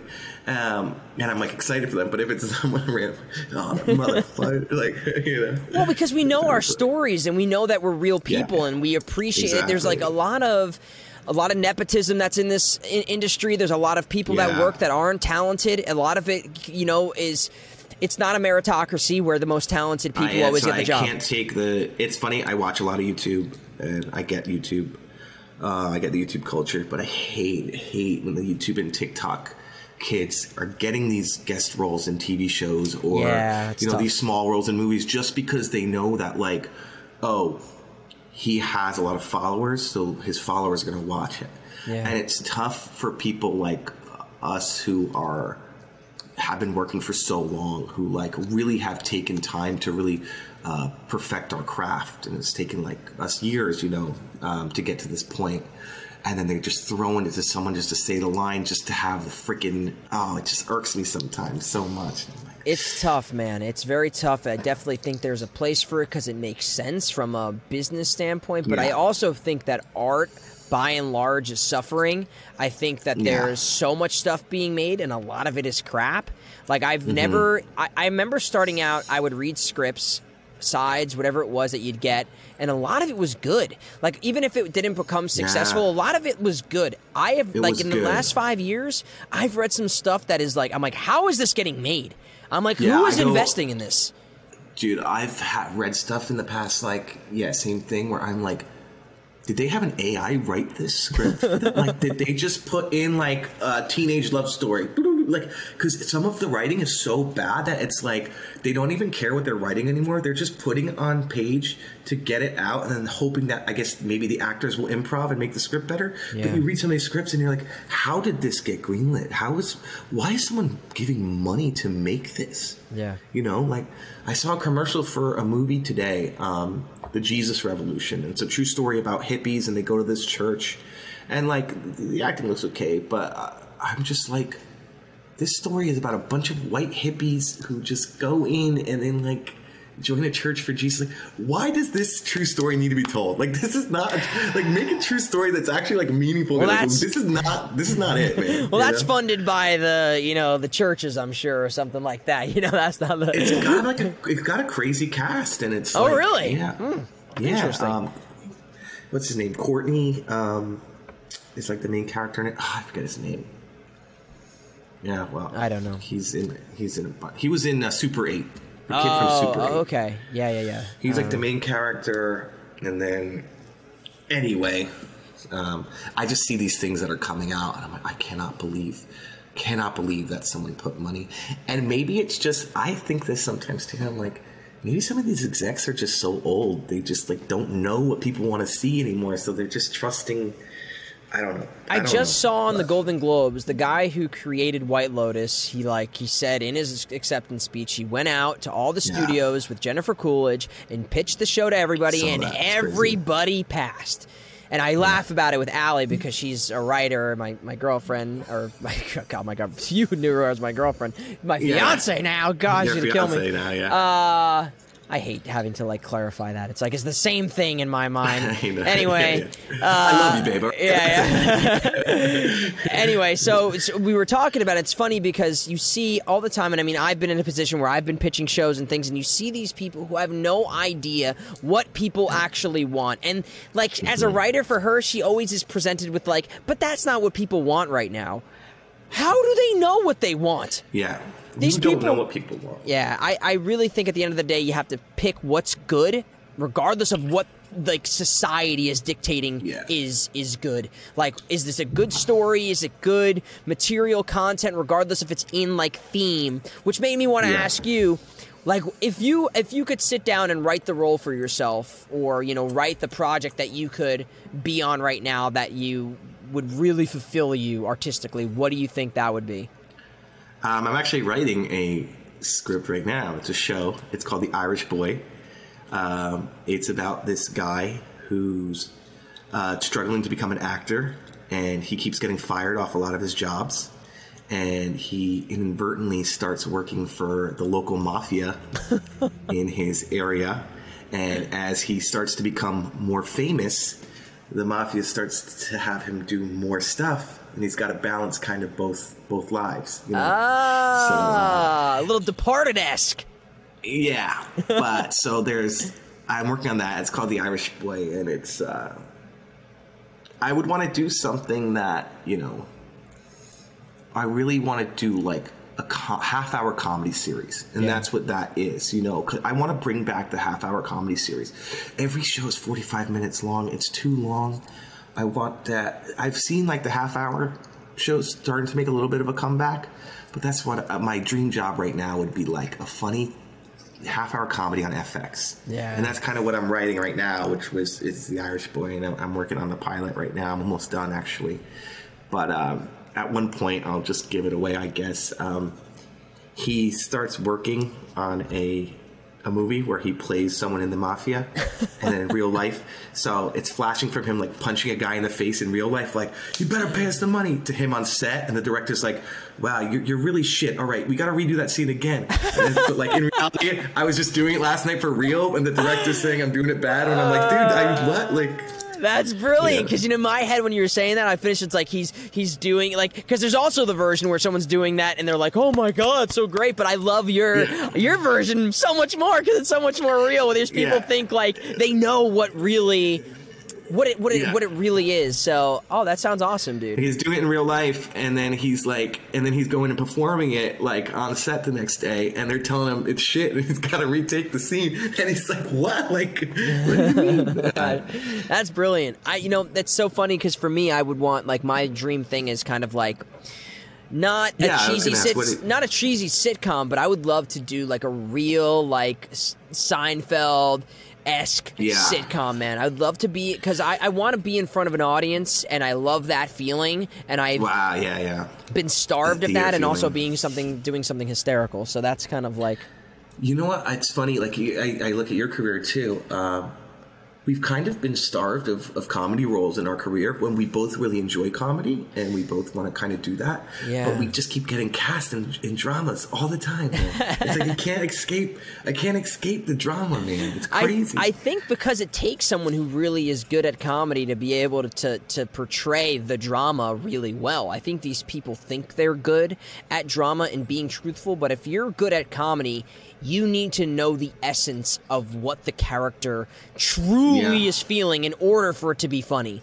Like you feel bad for the character who's really trying hard to do something rather than like the character who's playing up the comedy of it, you know? yeah, yeah. So I, you know, and I think we're both very sensitive uh, guys, Yeah, that's and I true. think that probably lends itself to the case as well. But But I just, I just want to do comedy. So I mean, you know, I, I do stand up comedy, and you know, I just want to like be in a comedic role that like suits me. And it's I like know. that's what it is now. Like no one is writing anything good, so we're at the point where it's like you just got to write, write it for yourself. You know what Yeah. I mean? Uh, my friend Charlie Tahan, you you know of him. He was on Ozark. Ozark. Um, he played Wise Wyatt. He grew up in the town with me. Uh, he's doing the same thing, man. He's shooting a short, you know, in like next week because he's like, you know, I, he's he's like, I'm not even getting a lot of auditions or shit that I want to do. He's like, it's all crap, half of this stuff, and they're just trying to shit out these shows that are just like, I don't know, man. They're just so, some of I see commercials for some stuff and I just die laughing. I'm like, there's no way. But that's so funny about to take us back to uh, the guy Mike White who did Lotus. Yes, Mike White. right? Yeah, who did? Um, he also did um, School of Rock. Mm, yes, But yeah, yeah. You look at you you look at his career. It's like he had a big thing with School of Rock, and then he kind of fell off for a while. And then him and his dad were actually on a season of The Amazing Race. oh, no kidding. which is so funny. Um, yeah, which because I, I we watched the Amazing Race with my girlfriend. It's like on Hulu, and uh, they were just like in an episode. And I guess he was just like taking a break from Hollywood for a while. But he took a long break, and then you know now look at White Lotus winning Golden Globes, man, crying on stage. It's amazing to see, you know. And that's the thing, never give up, man. Look at that, dude. You know, I think a it lot is of an amazing race, right? quite literally, man. I think I, I, someone told me early on. I think it was one of my acting teachers, but it could have just been somebody older who I had worked with, and they literally said, "You just have to outlast everybody. Like you can't give up. Yeah, right, outlast, yeah. outlast everybody because if you have that fire." It's going to leak into and, and like you said, consistency. People will remember you. Mm-hmm. That that's someone who I know has been coming in. People get to know you, and it takes a while sometimes for that right moment to be right for you. And so long as you're playing who you Yeah. are truthfully, and you're memorable, and you're putting in good work, and you're taking every opportunity seriously, because I think a lot of people they sandbag a lot of auditions, and they don't think like, oh, I'm gonna get this, or I don't want to do this, and they do a shitty job. It's like I try to do a good job every 100% moment I'm in front of someone. Yeah. Um, and I think that's why you you work a lot. Like if you, want to work, you gotta, you gotta, you got it. You can't slack it. You know? Yeah. Or you're just not gonna get hired. You're just gonna pick the other dud. You know. So you really got to give it hundred percent all the time. Mm. And it's it's it's hard to do, and it drains you. But I mean, It's t- listen. It's it's one of those jobs where you you you're the job is unpaid hard work. Yeah, right. Well, you know what's so great is I don't have to pay to go on job interviews anymore, so that's a plus. Not having to That go to the city anymore is Yeah. so nice, dude. Because I was I was paying what like 30 bucks, uh, at one time it was like sixteen dollars to get in and out. Yeah, round trip, and then it went up even now. So I can't imagine. that. I think it's like twenty dollars now. I can't imagine like going in and out of city now for auditions, like and paying that much. No way. I'm paying for a job interview. It's so bad. There was there was a time where at one point I, I was driving in for a little bit and I got a ticket and I was like, oh god damn it! I was like, I hope I get this job just so I can pay this ticket. I think I think it was for that show. Um, oh my god, what was that show called? It was with that girl Poppy. Um, anyway, Oh, it was the like- internet girl, Poppy. yeah, no, no. Um, she's some girl with red hair. It was the show I did. Um, Untraceable. Uh, anyway, it was a stupid show. It literally got canceled after like the two Two seasons or whatever. But I was like, God damn, I hope I get this episode of the show so I can pay this goddamn parking ticket. And I ended up getting it. And I was like, oh, thank God. Thank God, yeah. Oh man, it's it's but it was just like so stupid. Like, yeah. yeah. I That's the thing too. Um, I was gonna say with consistency too. Is like when you're at that point. I said this earlier. Um, they'll see you and they'll go, "Oh, this guy's been around the block.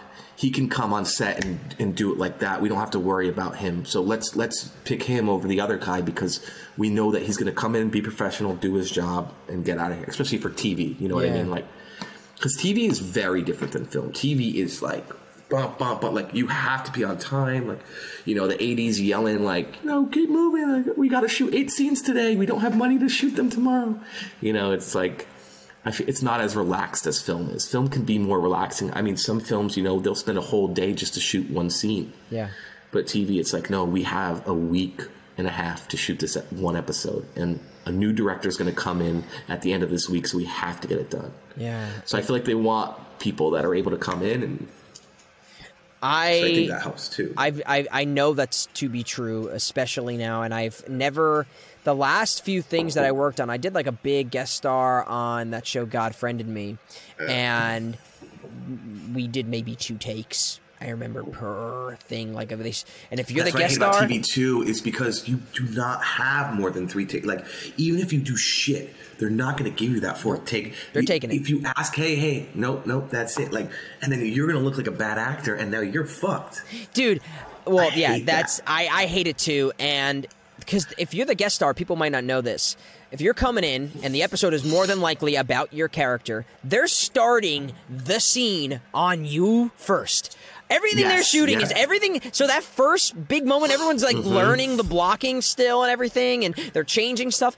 It's all on your close-ups when everybody's Yeah. figuring it out. So you have to like as the guest star, it's Because they so much get you more in and pressure. out as fast as possible, right? God, so, so like bad. your first day on set, yeah, your your your close-ups are up first, and it's like it is. I was gonna say so much pressure, and you just meet everybody for the first time, and everyone on the crew has been working together for like a year. you Yeah, know what I mean? and you're trying to fit like- in, and you're trying to like, the, like yeah, yeah like when i did chicago med like two years ago like what was it it was like the sixth season or whatever Yeah. so these people have been working with each other for six years and i'm coming in to do these two episodes that's like a main guest star and i'm trying to fit in i'm trying to like meet everybody Yeah. i'm just saying hello to people and they're good on set now and i'm like i didn't even i didn't even get to say hi to that person like what's going on you know you're like dance pony dance now and you're like okay okay i'm going like, it's you it's just gotta be ready, dude. That you just gotta be ready with TV. TV's friendly, and that's what I'm saying. With like newcomers now, like that has to be terrible. That's I'm so glad I, when I was 17, I got skins because like I can't think about like going in now or even five years ago and like being thrown onto a TV set and, and having to just go. Like, I, I mean, I, I would be shitting my pants. You I know. what I know. mean? Where It's- now I'm like I'm ready for it. Like I can, I'm so comfortable. I could be like, yeah, I could do that tomorrow. Please let me do that tomorrow. I need a job. Please hire me. Like, you know what I mean?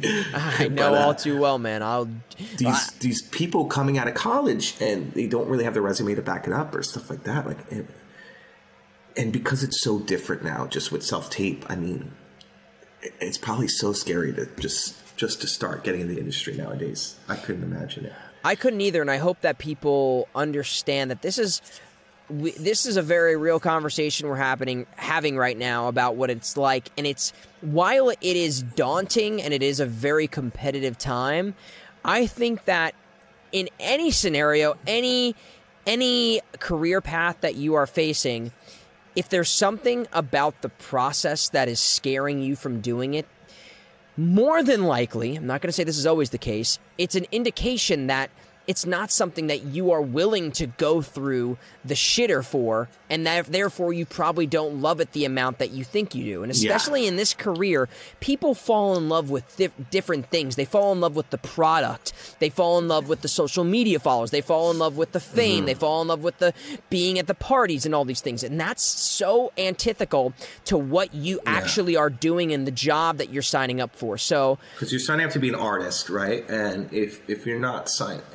I'm not going to say like you know, f everybody else who, who's not an artist and oh, it's all about being an artist. Yeah, like, yeah, you know, yeah. I, I'm not I'm not that guy, but like at the same time, because I, honestly, I like. I hate when people go too in depth about like, well, I use this method to do my kind of. just shut up, dude. Just, um, but like, you know, if, if you're not about wanting that love of the art itself, then yeah, I, like it probably isn't for you, and you're gonna still do it anyway because people do. I mean, look at the TikTokers and the whatever. Mm-hmm. But like like you were saying before, I think the oversaturation and the people like that who aren't as deeply in love, it's kind of ruining the magic of what TV and movies used to be. You know what I mean? In a way. And with the shitty writing now too, which I hate this with the writing nowadays. It's like let's take everything that's going on in the real world and just throw it in your face on TV, uh, like COVID and stuff like that. It's like I'm watching this to escape from that world, you know. Yeah. And now you have like everyone with masks on in the show. Like Shameless did that, and I was like, Knives why? Out did Just it, like- yeah. Oh my god! When I saw the Glass Onion, I saw that, and then and then they had the they got a shot, and then they were able to take it off. It's like, why even put that in then? I- it was so unnecessary. It was I. I thought right away. I was like, okay, boomer humor. Like, Yeah, seriously, it was. And I honestly, Yeah. un, I mean, controversial opinion. I hated that movie. I thought it was dreadful. Did you? Yeah, I hated it. I I enjoyed it. It was fun, but it wasn't like, oh my god, this is. Um, there's two movies I've seen this year that I love so far. Um, All's Quiet on the Western Front. I didn't see that. like, Who's that? Crazy. Um, it's on Netflix. It's a remake of a movie from the 30s. It's um, about World War One, but on the perspective of the but on the perspective of the German side, and it's the perspective of like this little uh, kid. I mean, he's like 18 um, on the German side, and it's just it's violent. It's beautiful. It is uh, cinematography is just unbelievable. Uh, it kind of like it kind of plays like 1917, but honestly, 1917 was like slow for me. I didn't really love it, and it was almost gimmicky in a way. Some parts of it. This is just brutally honest about like, look, this we're gonna just drop you into war, and this is it, and this is how it is. I gotta And check it's that out. It's beautiful and scary and frightening, and and then the second movie that I love the most this year is um, um, Banshees of Inisherin. I didn't see that, but I've heard It's phenomenal good. things about it. It's Obviously, really good. Yeah, Yeah. that's on my list to see. I wanted to see You'll that in that. theaters. Um, but yeah, that's Me too, and I never got the chance. And then it was on HBO Max, and I was like, okay, I'm just watching at home. I'm such a bad person like that too, where like I don't go to the theater anymore, Mm. and I feel really bad because I love the movie theaters and I want to go. Yeah. I'm just so busy all the time with work and now and stuff. Like I I work at the pizza restaurant during the day, and then I host trivia at night, four nights a week, and then Thursday and Friday I work doubles at the pizzeria. So my only day off right now during the week is like is Saturday. It's like the only day I get to like hang out with staff and my girlfriend and like chill. So we Let me ask you a up just question. watching movies here, but Do you do you ever get like considering I mean, I think of you this way, and maybe this is my perception of it and you have a false perception of yourself, but I truly believe this is the way that most people would see you. Do you get into a scenario where like you feel self-conscious about doing that considering what you have done or do you have a scenario where maybe someone recognizes you and you're like you're the dude from the Wolf of Wall Street and you're you know Like- what it is? Yeah. Sometimes I feel that way and I feel like, you know sorry, excuse me. Like um I don't want to say like I shouldn't be doing this work. Like I don't feel that I shouldn't be doing this work because it's like lesser work. Yeah. I feel like I shouldn't be doing this work because I've accomplished all these things and I've been doing it for so many years that I should be able to do what I love and I should be doing what I love, which is acting. But that's just not how the world works. You know, if I could be Yeah. acting all the time and get jobs constantly, yeah, I would. So I do love the restaurant industry. I, I love working at the bagel store. I love working at the pizzeria. I, I love it. And I love doing trivia at night. I really do. I love all my regulars. I love everyone I see every night that comes through for trivia. So I never get jaded in the way that it's like, oh, I, I, I shouldn't be doing this, or I'm embarrassed that someone's going to see me at the pizzeria and think like, oh, I thought he was famous. What? Oh, you're not. And like, you know, if people want to think that way, then they can go screw themselves, dude. Yes. Because like, you don't know what I'm going through, or like, you know, maybe I'm up for like a really big TV show. Who cares? like, you know, like I'm doing what I want to do. Like, Yep. there are judgmental people out there, and if they want to be that way, then screw them. Whatever. Um, but no, I, I personally, I never feel like that. I feel like you know they can go screw themselves. I know where I'm at. Yeah. I know what I want to do, and yeah, the only thing I feel is like I shouldn't be doing this because I should be doing what I love. But right now, it's just not. I don't have the opportunity right now, but it's going to come, and I'm going to wait, and I'm going to keep working hard, and I'm going to get there eventually. Oh, I know And, you you know, will. you feel you feel roles where you, I mean, like we were talking about before, you feel it where you're like, oh, this one fits me like a glove, and you know, like Trial Chicago Seven, like when I did that audition room, I was the only one with long hair and a beard, and right away I knew I have a forty percent more chance than anyone in here just because of my look. Yep. So I'm going to, I'm going to beat the shit out of that and really take hold of that and be like, you know, because you know it's just that role fit me better, and that happens. Like you could be, you could be the best actor in the world, but a role might not fit you at that certain time or point. Yeah. Or, you know, you could be the worst actor in the world, and they might give you it because you you look a certain way or there's one thing that the director likes that's different.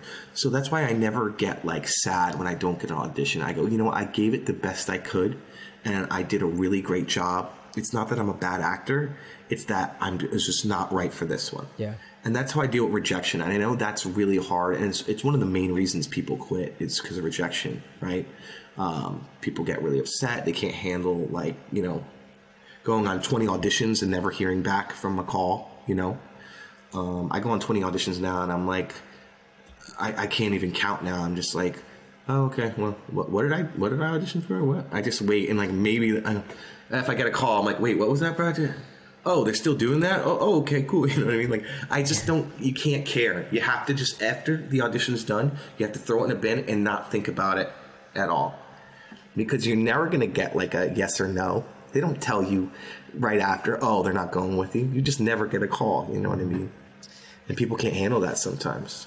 I, I understand tough. it. It is tough. It's very tough. It's not for everybody.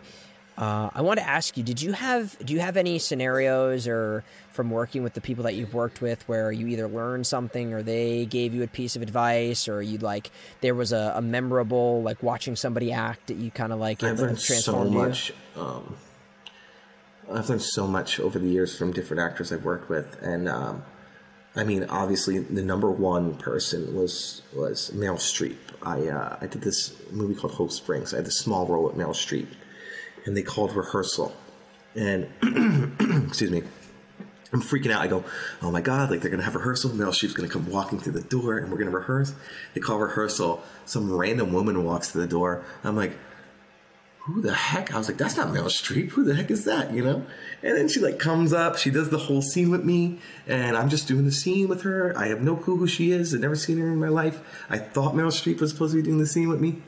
And they go, okay, rehearsal's done. Oh, she they were just doing it for blocking. And rehearsal's done. All right, we're gonna go right to camera. All right, action. And they go action, and Meryl Streep comes in, does the whole scene in one take. All right, Meryl, you're good to go. We're just gonna get Danny's coverage now. Was like, what the hell? She doesn't even do her own rehearsals, bro. She just like, I guess maybe she watches at the monitor. I have no idea. I have no idea. But like, literally, I was like freaking out, being like, this woman is gonna walk in on rehearsal. It's the first time I'm meeting her. The first time I met her and did the scene with her was literally when they called action, and it was just like, I was like, there's no way. I was like, this woman oh. doesn't do her own rehearsals. This woman is like, and I always say to myself, I want to be to the point as an actor where I don't have to do rehearsals, where I'm that good that I can just watch someone do the block and be like, okay, got it, let's go. You know the do it in one character so well that it that you can just yeah. you don't need to At that point, you're not acting. You're just you're, and that's what I love about acting too. Is you're not acting. You're just living life, Yeah. right? You're when you are securely in that moment. That feels so good, and it's almost like when they call cut. And I'm sure you've had this before working, where it's almost like Okay, a best good example of this is you know when you're driving and you get home and you don't even like remember the drive Yeah. home? And you're just like wow what the? I feel like when you have like a really good scene and you're really in it it feels like that. And once they call cut you were like you were like in a trance. You weren't there. You know what I mean? Yeah, yeah. and sometimes when I feel like the best takes is when I come out of a take and I feel that feeling. And I go like okay I'm not going to do it better than that. Because I was totally lost in the moment. Yeah. and there's no way that I'm going to be able to do it without thinking again because like that felt so good. because you were really listening, and that doesn't happen yeah, all the time. it's like no, it's like a trance. So I feel like that Streep is just in that moment all the time. That takes some Um, freaking skill. Another great advice I got. So I did this movie, The Contest, and I worked with this uh, very lovely lady, Mary Beth Peil. She played my grandmother, amazing actress. And I kept forgetting the lines in this one scene, and I got really frustrated with myself because, you know, I, I've never really had that problem up until that point during shooting. Um, that day was just I was just really tired. I it was really early, early in the morning, and you know, um, the way that movie was shot too, dude. He changed the script like every two days. Oh. He had a, a olive script, a pink script. Oh, today we have the white script. I'm like, is this even going to be the same movie by the time we're done shooting? Like you're changing the script every day. So he changes this whole scene last minute. So I get to set and I have to relearn this whole scene, and I keep forgetting the lines. And Mary Beth, she says to me, she goes, "Don't worry about anything that's on the paper." She's like, that doesn't matter. She's like, you're here with me, and these are what we're talking about you being upset because this kid is backstabbing you during the contest, and that's all you have to do. And I'm your grandmother, and just talk to me like your grandmother. And literally, like, we did this take, and like, I improv half of the freaking lines, and it did, I didn't care what was on the paper, and it was the best take. It was the one they used in the movie. And from that day on, now, like, acting, like, I barely, like, unless it's TV, like, where like because sometimes TV like you gotta be like really Yes. punctual. I'll just like not even go with the script anymore. Even on auditions, like because like you know I used to spend so much time like really like having to learn the script on auditions, and now I just like kind of wing it, and I feel like I get better performances out of myself because I'm more authentic to myself and the character that way when I'm just letting it flow, you know. And Mary Beth taught me. She was like, does not ma- don't she's like if you keep reading that over and over again you're going to memorize it eventually but you're going to start talking like a robot. She's like you're not going to be feeling what because you're just trying to think of the next line and you can tell. You can look at yourself and you can tell that you're you know. Especially when you've Uh. gotten to a point where you're shooting and you have to just do your job and the best Yeah. action you can take is just listening and responding. That's that's going to get the best performance i read somewhere recently that's that's what tom holland does actually um he like doesn't stick to lines like ever or barely read scripts he'll just like go in and just like just start doing crap well they won't like, send him "Okay, it scripts so he probably whatever." has to Yeah, right. Exactly. No one to send him the script. Yeah, I heard that recently. Um, that yeah, that he just like barely follows scripts, and it's really funny. And um, Mary Beth taught me that back in the day, which I just found so amazing. Yeah. and it just really helped me. Like, I did a lot of improv when I was younger, and like all my theater career when I was younger was all like improv and stuff, and I just love that, and that's why I want to do improv comedy so bad too. But um, when you can get into that moment, that's that's what acting is, right? You're making if you can make a moment as authentic as possible, that the person watching you at home or in that movie theater can their hair stick up and they feel the same emotion you feel. That's what every actor wants to do, right? We want to make someone feel something. yeah And if you can let go enough to make that happen, I think that's the beauty of the art itself, and that's why I do it. You know, I, I, I don't know, because then you, I mean, you feel it too. You know what I mean? And I don't know, I just love that so much. yeah i think if you're doing it I want to do that, and then when I felt that, it's like you want to do that for the rest of your life. You know what I mean? I, I, I, I know all too well, man. In those moments that you're acting in it, you feel a release or you feel like a, a change in your own body. That's like that's the the high that I keep looking for. I I, I can Mm-hmm. Yeah, always. like a I'm drug. like, It yeah, it is, is. like It a is like a drug. drug. Um, and it's it, when when you've when you've tasted it. And I think it's the same thing that stand-up comics say. You know, when you go on stage and you taste that, the laughter from the audience, it is a drug unlike anything else. And uh, And don't be scared. I want to say this to the audience out there. Don't be scared to be assertive, because you know, like some people. I remember going to set sometimes when I was younger, and I kind of like curled into a ball, kind of, instead of being like assertive or being like, "Hey, can I say the line this way?" or trying to do it a different way. Like, I think back in the don't ask, just do it, and then surprise people. You know what I mean? And like really show them. And it's crazy with um, Wolf of Wall Street, right? We didn't have a script. It just literally said like Jon Bernthal sells drugs to kids. That was the script. So when I went to the audition, Ellen Lewis just had us um, sell drugs, and that was it. And, and I just did all these like crazy, stupid, funny things in there, and I just kept doing a bunch of different takes. And I remember just like making them laugh, and I was like, "Oh, that's great." So we get to I get to New York City in the morning to shoot that morning, and we're in a pass van, and there's two kids in the van behind me, and we're going to pick up Jon Bernthal. We stop in front of Jon Bernthal's apartment or hotel, wherever the heck he was staying, and he comes out and he gets in the van, And he's just immediately like, "All right, what are you guys going to talk about today? Like, uh, what do you guys think? Like, talk about pussy, talk about girls?" And I was like, "Yeah, man, we can talk about girls." Blah blah blah. He's like, "I'm thinking about maybe hitting you the one of you in the dick with a baseball bat. Can I hit one of you in the dick with a baseball bat?" And the kid behind me was like, "No, I don't want to get hit in the dick with a baseball bat." And he ends up in the back seat, falling asleep and like nodding off the whole ride to set into Queens. And now I'm just sitting in the front with Jon, and me and Jon are just shooting the shit about what, what we're going to make the scene about, what we're going to say. And we just, the whole car ride into Queens, we write the whole entire scene while the kid in the back is falling asleep. I wasn't even supposed to be like the main, I was actually kid number two or whatever originally. And what happened was we got there, me and Jon just like went off. We didn't. Martin wasn't there. Was the second director unit for that scene, and Martin was supposed to show up, but he was stuck in the courthouse with Leo. Apparently, Leo was having a, a rough day in the courthouse, so he never made it to set. But um, anyway, me and Jon just started riffing, and we did so many takes of all this like different. Like, there's so much that we did that's actually in the movie. In the movie's this short, and there's like some stuff that I wish they like kept. Obviously, the movie's so long, I'm not to keep it. Yeah. But uh, he kept calling me Zip and he was like in all this in all the improvs. And he was like yeah zip like tell your sister zip you know?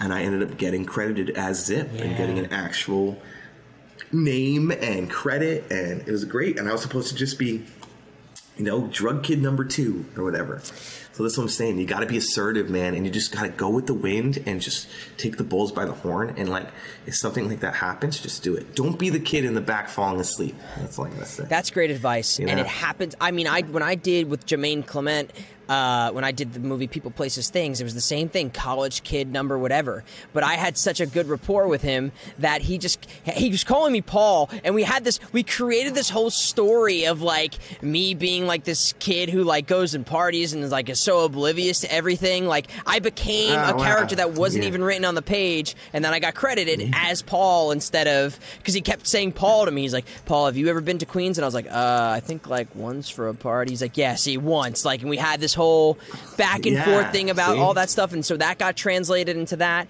And even like what we That's did in the garden, like my character, and even Yeah. with you, like I, I. All of basically ninety percent of that movie was improv, especially stuff Yeah. like I mean, you had written lines before my my which character. they let us do it which was great Yeah. but yeah I, I just was like screaming at the top of my I, I lungs. just started ripping shit. Was like, that, that, those nights were so fun, man. We had so much fun on that set. dude. I, I did have We a lot of fun. did. Yes, I had a lot of fun on that set, and I, Being huge butt heads in that movie. We're such assholes in God, that movie. yeah, I was a whole. I was, I, I, Oh, I was awful people. terrible, Awful people. terrible, terrible Yeah. people that I've seen I before. like, I remember like they would call cut and be like, "Oh my god, we're going to hell." I Oh my know. God. Like, like- I like, know. Oh my god, I feel I so know. bad. Like, I feel so bad. Like you know, but that's, the art. that, You that know, is that is that's what you do, and that's Yeah. the, the, the the price you pay for authenticity sometimes, and we really Yeah. kind of went there for that. And Um, if you want to show the the violence that's in the world and portray it, like you know, sometimes you got to do that to shine light on it, right? So Yeah, it was, and it it, is it was doing. important for that movie. I want to ask you, dude, Exactly. too. Um, we do this on the show a lot of the time. We, uh, Keith, I'm sure you've noticed. I've kind of freaking haven't asked the last couple of guests, but I want to make sure we come back to it. Um, and this will be a good person to, to ask it to. Is there an ex- before you ask me this question, can I say one thing? Yes. Um, so you were asking me about people before. I said Meryl Streep. I said Mary Beth Peil, and Jon Bernthal. There was one more, Mark Rylance. Oh, my favorite actor of all time. Dude, he is my favorite actor in the universe. So just watching him perform, like, dude, chills. First of all, he's one of the best actors. But it's not just that. Every day on set, he would bring this little hockey stick hockey game, right? And he'd be like, "All right, who's playing?" And we'd like play this game, and he was the nicest man. Good morning, what's up, guy? Like the nicest person, like just like you want him to be on set every day because he's such a lovely person. You know what I am? Yeah. And I know, I know, me and you are very much this way. We go out of our way to talk to the crew and like. You know, just people because we're just there to work like everyone else. You know, you take it as a job, and everyone else is your coworker. You know, and some actors don't think like that. Some actors I won't say some names, but you know, some actors will just go to the trailer, not eat lunch with anyone, you know, be an asshole. You know what I mean?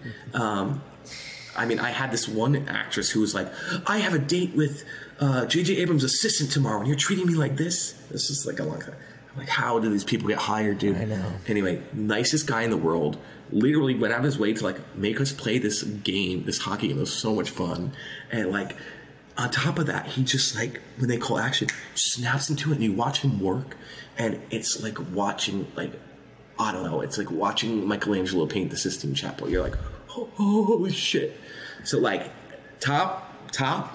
Mark Rylance is the coolest, nicest person I've ever worked with, and I hope I get to work with him again because he's just top tier guy, man. Nicest guy. I I don't know if I talked yeah, about it. No, I I don't know if I talked about it on this. I talked it on on Crispin's podcast, or maybe it was our episode. I can't remember. But Mark Rylance in the play Jerusalem changed my life. His performance Wow. in that play changed my life. I Seeing him live, I didn't think about that. Yeah, I, see, I'm very fortunate. I was able to see him live because I was in the film. yeah. um, but yeah, seeing him on stage, yeah, I mean, you get the same experience. And isn't it wild, man? I was Isn't that was one of the only plays I got to sit front act? row, and I got to sit in front row for that play, and just to. I, I was like, I literally the whole play, I'm like this. That's what I want to do. That is what I want to do. So yeah, uh, great guy, great Isn't actor. phenomenal? Phenomenal. I just like it gives me chills thinking about it and like the memories I have from it and like oh my god, so funny, so funny, crazy. Well, here's this, this question's in a similar vein, but the the only caveat with this question is it doesn't have to be related to your professional life. It can be. Um, a lot of people interpret this question any way they want, so allow yourself okay. to be more than likely the first thing that comes to your mind. But is there an experience you've had in your life? It can be anything. It can be with an animal, a friend, a family member. It can be with a coworker where it had such a profound impact on you, on your DNA, that it altered something in your mind, your body, your philosophy of life, and you think that people would really uh, benefit from hearing that experience. Hmm. Oh, that's so hard. Um hmm, You know what? It,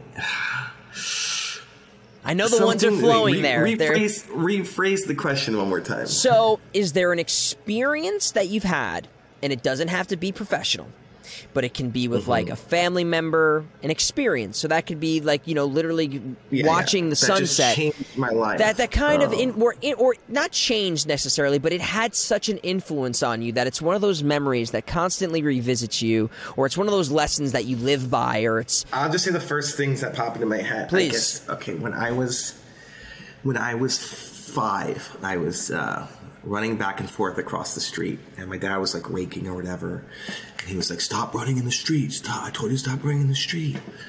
And I was just like being a little ass, you know. And my brother is riding his bike in the road, and I'm running across the street, and I run back across the street this way, and my brother's on his bike coming this way, and I he goes, I don't know how to brake, I don't know how to brake, and there's a car right here, my my uncle Brian's car, and he hits me, and I get plowed into the between the car and his bike. I black out.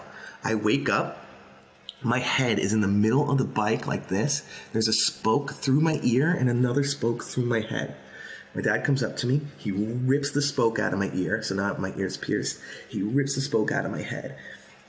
Rips me out of the bike, drags me by the hair up the driveway, and goes, I told you not to cross the street. Throws me in the back of the minivan right to Valley Hospital. I get like, I think it was like 50 stitches all across my head. Um, they stitched my ear. That was a moment in my life, even though I was so young, where I was like, wow, like, I almost died. I, I barely know what dying is. You know, I'm like five, but it made me start thinking about life in a way like that. And I think I look back on that moment and being like, you know, like, life is short, life is crazy. You never know what's to happen. Don't be an idiot and live life to your fullest while you're still here on earth. Mm-hmm. And I think those moments of like, and I've had other moments like that too, where like, you know, my dog bit a part of my face off one time. All those moments where I really like get hurt, but that moment specifically like haunts me to this day because it was just like such a terrifying experience in my life, and you know, it really helps me understand how lucky I am and how lucky I am to be in the place where I'm able to do this career that I love and I'm able to pick these career paths and and that's why I don't give up because I'm like you know I'm so lucky just to be on this earth and be born in the town that I was born in and in the situation that I was born in in this life that like I got to take the bull by the horns and really like strive for like what I want and never take anything for granted. You know what I mean? Because your brother could run you over with a bike and you could die. well, I think that is uh, terrifying. I'm glad that that didn't happen. I gotta imagine it was Yeah. uh, life changing. I so- I yeah, you survived. I've had many of situations where I remember. I'll give you mine. Where I was over this past uh, kind of couple of years, I was having some medical tr- trouble and. They had me going in for an MRI of my brain, and I really was convinced that I had brain cancer, and a lot of the signs were pointing towards brain cancer. And I remember I wow. said to myself, and it's funny to say this now because I remember going into the MRI, I was like, I had already like the going up to that moment to get the MRI, I was in my head telling myself that this is it. Like I'm gonna have a few months, years left to live. I had come to terms. I came to peace in a way with like wow, that's really terrifying. it was terrifying, man. I came to peace with that being the idea, and it was scary. When I say came to peace, it was I I went crying and screaming doing it. You know, I was Of so scared. yeah. And I go to the MRI, and I'm waiting for the results, and I get the confirma- confirmation that it was clean. I'm like, the MRI was clean. I'm like, what? And I told myself if I got out of that situation, I would have such a lust and zest for life, and I'd be so grateful because I had stared the freaking Grim Reaper in the face. I know it's kind of weird to say that because it wasn't like a literal sense, but from every point that I was experiencing it, it was so it was real. daunting, yeah, it was so real for me. I had come to terms with what like my life was going to be like if that was the case, and Yeah.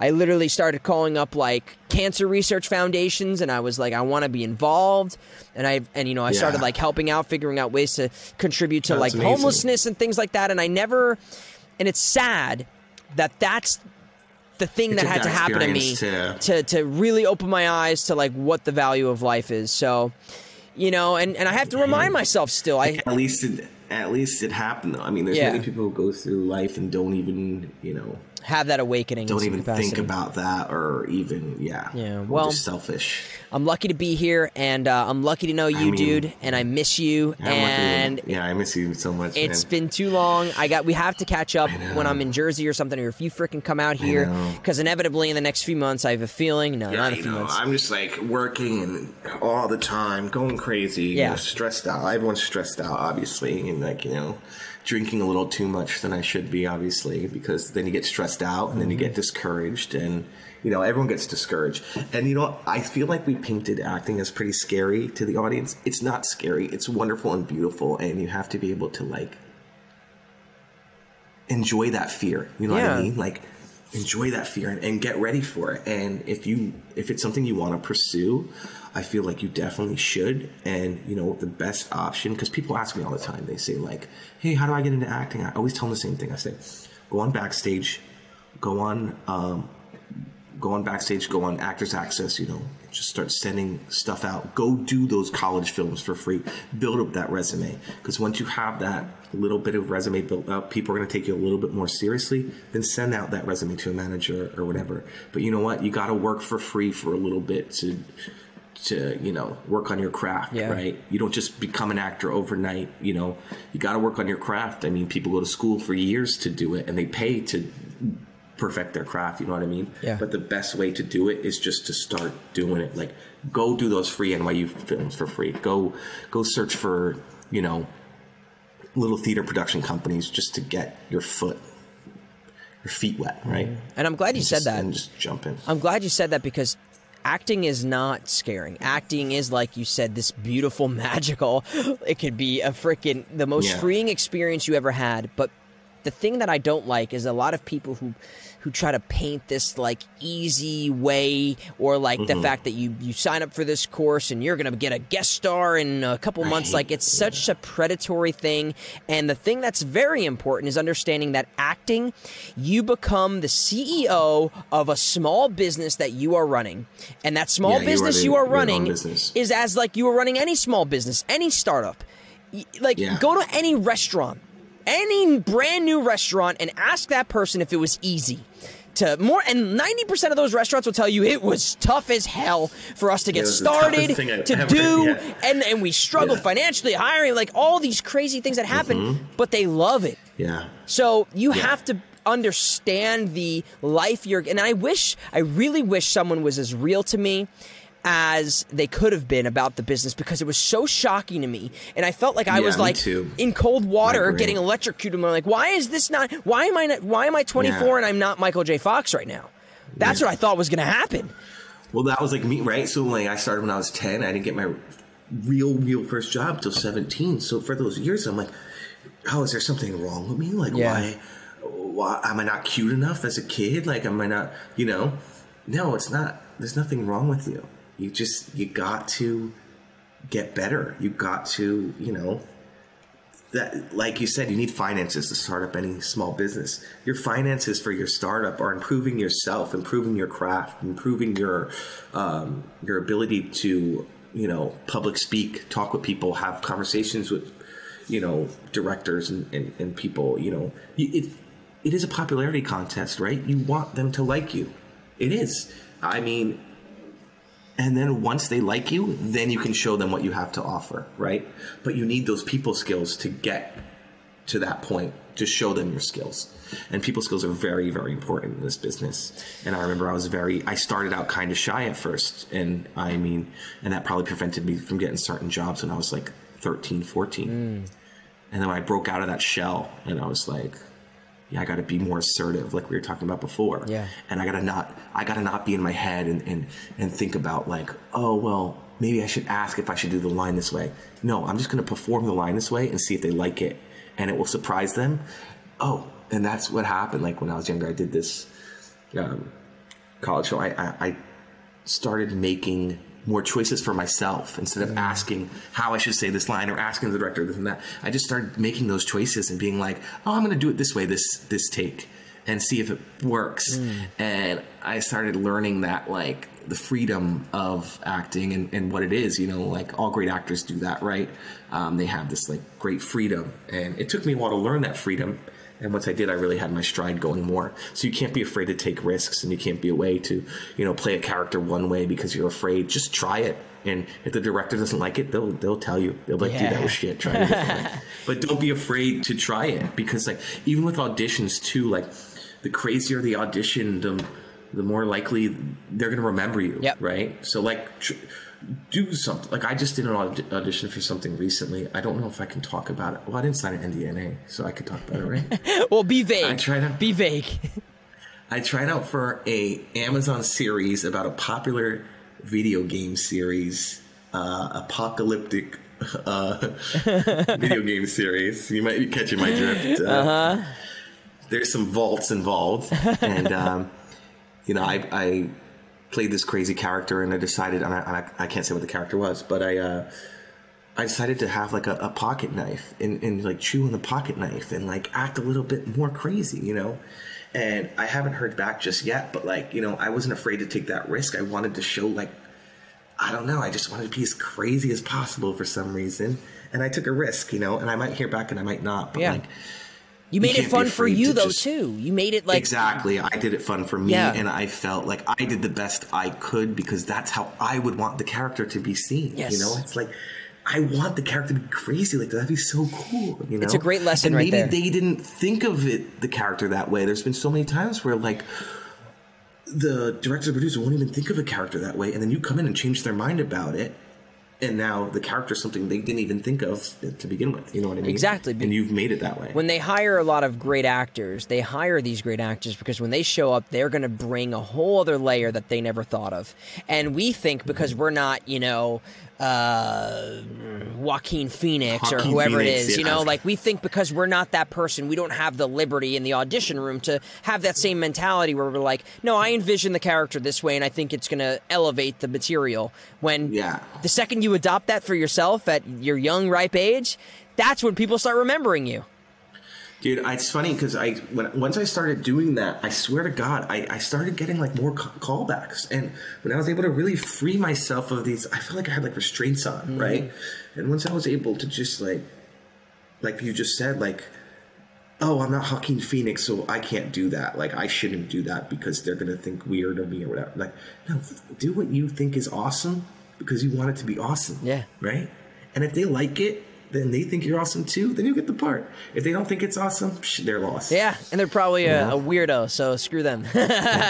Yeah, but I, I swear I started getting more callbacks and stuff when I just I started to care less about what other people thought, and Yeah. that's like when I work in the pizza restaurant too. I don't care what people. Uh, oh, you're working in a pizza restaurant. I thought you I thought you graduated high school and then became like an actor. I, mean, that's- it's- I like pizza. All right. Like, well, dude, I I, I say that all the time. Even if I get like a big job, I'll still do trivia when I can because I love my, I love my customers that come and I love doing trivia and hosting trivia, and I, I really do enjoy it. It's Yeah. so great. and I think a lot of actors get obsessed with this like mentality of being bigger than anything, and it's something that you have by doing something like that is a sense of community and real people who are rooting for you, and a sense of fulfillment when you come home and you're like, I just got Yeah. this thing. Those people are probably like, heck yeah! A lot of actors they think they're gonna go rogue and be this Mr. Hollywood or Mrs. Hollywood and whatever. It's it's not as enjoyable when you have this No. high and mighty mentality about what uh, you know success is as an actor. So I really I commend you for being very real about everything and your situation and what it takes to pursue this career. I I have I think more people have to be real because I think it it's not talked about enough in this industry. And and like you said before, people don't want to talk about it because they don't want to they don't want to show the world that there is that side because they want to act like everything's hunky dory because they want to perceive that their life is like that, hoping like fake it till you make it, I yeah guess kind yeah of, right? hundred percent. and and but there are a lot of struggles that come with it and i don't want to scare anyone away from acting and talking about them but they are real things and and if you're going to get into acting you know it's a point of experience see what I did there?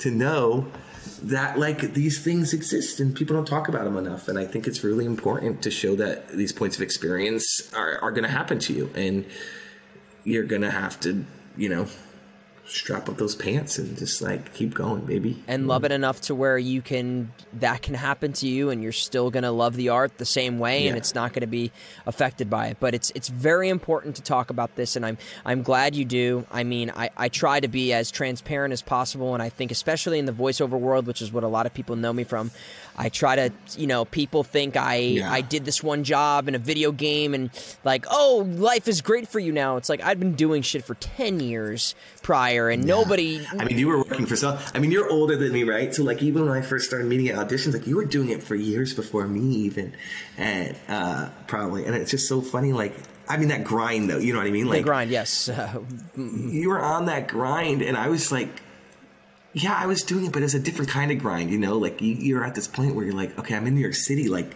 this is it. You know what I mean? Like, and just Sink or fact that, swim. like, yeah, sink or swim. Just the fact that you didn't give up, and it just shows that like where you are at now. Yeah, you're you're doing all this stuff now, but I, I'm sure you're still fighting, and you're still fighting. every day, dude. I am I'm literally working like I mean I'm I'm almost a bit of a workaholic in a way, but and Yeah. and the reason why this podcast is so important to me is because I I truly feel for my younger version of myself that had no access and resources to things and there wasn't the transparency mm-hmm. of the conversations we're having about things because it hurt Yeah. it hurts so much more being 24 years old 25 and not having the this not being michael j fox and having my own series in my Yeah. career and thinking i had to like you know i had to start my own website design business and i had to be a personal assistant Yeah. and i had to like you know d- figure out ways to make money i literally i don't know if i've ever talked Yeah. about this on this show i hope i have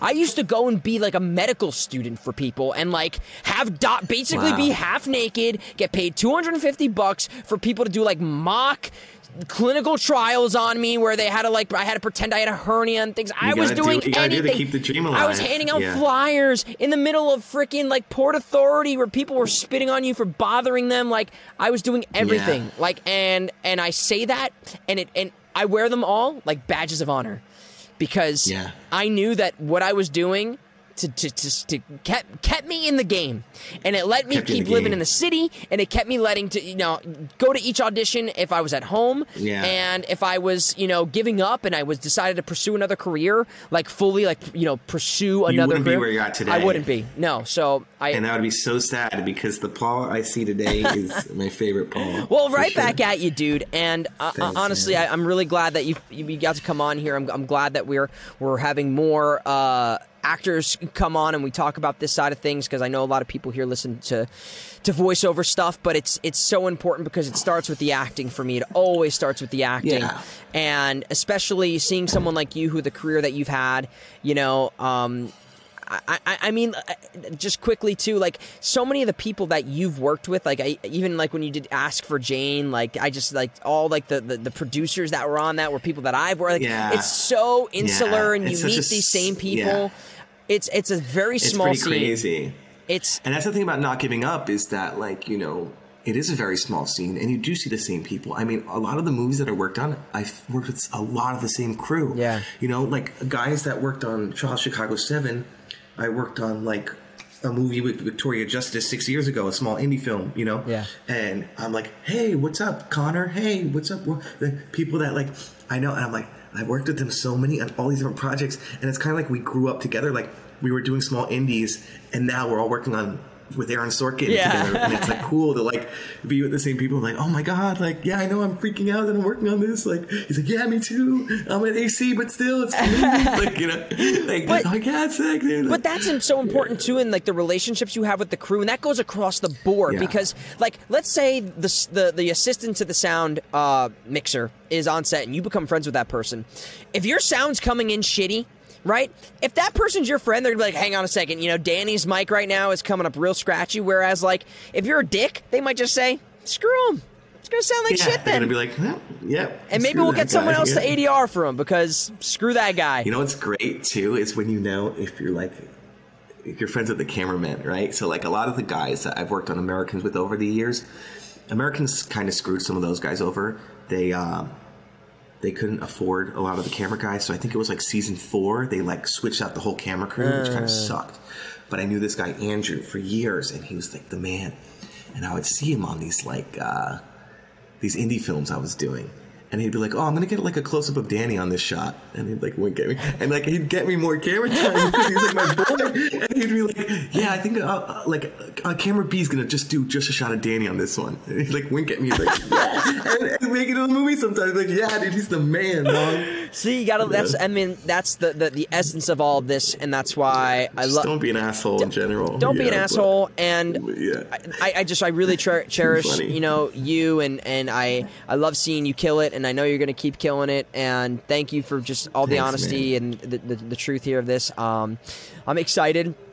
To see your script when you're done with it, please send it to me. I will read it. I am Yeah, so honest right- about that. I will right read it. when You know me. Um, and yeah, dude, it's been awesome to have you on. So thank you. Dude, it's been awesome, man. I, I really appreciate it. Like you're you're the best. Obviously, uh, when you were moving out to LA, I was kind of sad, but you know, you're doing great things over there, and I'm really really proud of you. I'm happy for you, and I just you know I'm so excited whenever I see do all these wonderful things and they like this show. So thank you so much for having me on. I really appreciate it. Thank you for giving me the platform where you know I can talk about these things because I've been trying to like get these points across somehow, but like you know, it's not that people don't want to listen. It's a, it's hard to get the platform where you can do it, and you're creating a platform for you know all these voice actors and these wonderful people to come and just like you know talk about the industry and, and be real and honest, and you know that's what it's about, and that, that's where the that's where the good stuff is. You know. Hey man, it's my pleasure. There's enough fluff out there. I, I think people are thirsting for what is actually to come out, and I think a lot of people get scared by it, and so be it. Let me be the the bad guy if that's the way you view things. But I, I really I'd feel so disserviced to everybody if we weren't real about what it takes and the hard work and Yeah, the, of the sweat and the tears and stuff. So I really appreciate you talking about the stuff that you did, and uh, we'll have you back on, man. We'll we'll we'll, we'll have to Yeah. do a uh, a what do they call them? Like when it's a I don't know. You become a friend of the show. You're a friend of the show now, as, Friend as show? say. Oh Yeah. man. Would, hey, thank you so much. Well, you're always my friend, no matter what. Yeah, so. yeah. Well, the fr- Thank that's you so that's much, the man. corny like talk show hope thing that they. Yeah, I know you're saying. Uh, but yeah, Friend of the dude, thank show. you so much for coming on, everybody. yeah, come on, whenever, man. It's been a lot of fun talking to you, man, for sure. Oh, dude, Can I tell you one last story? Yeah, go ahead. Quick, it's something really funny. Um, so sometimes you're perfect for roles, but sometimes your friends will come and they will take the role from you.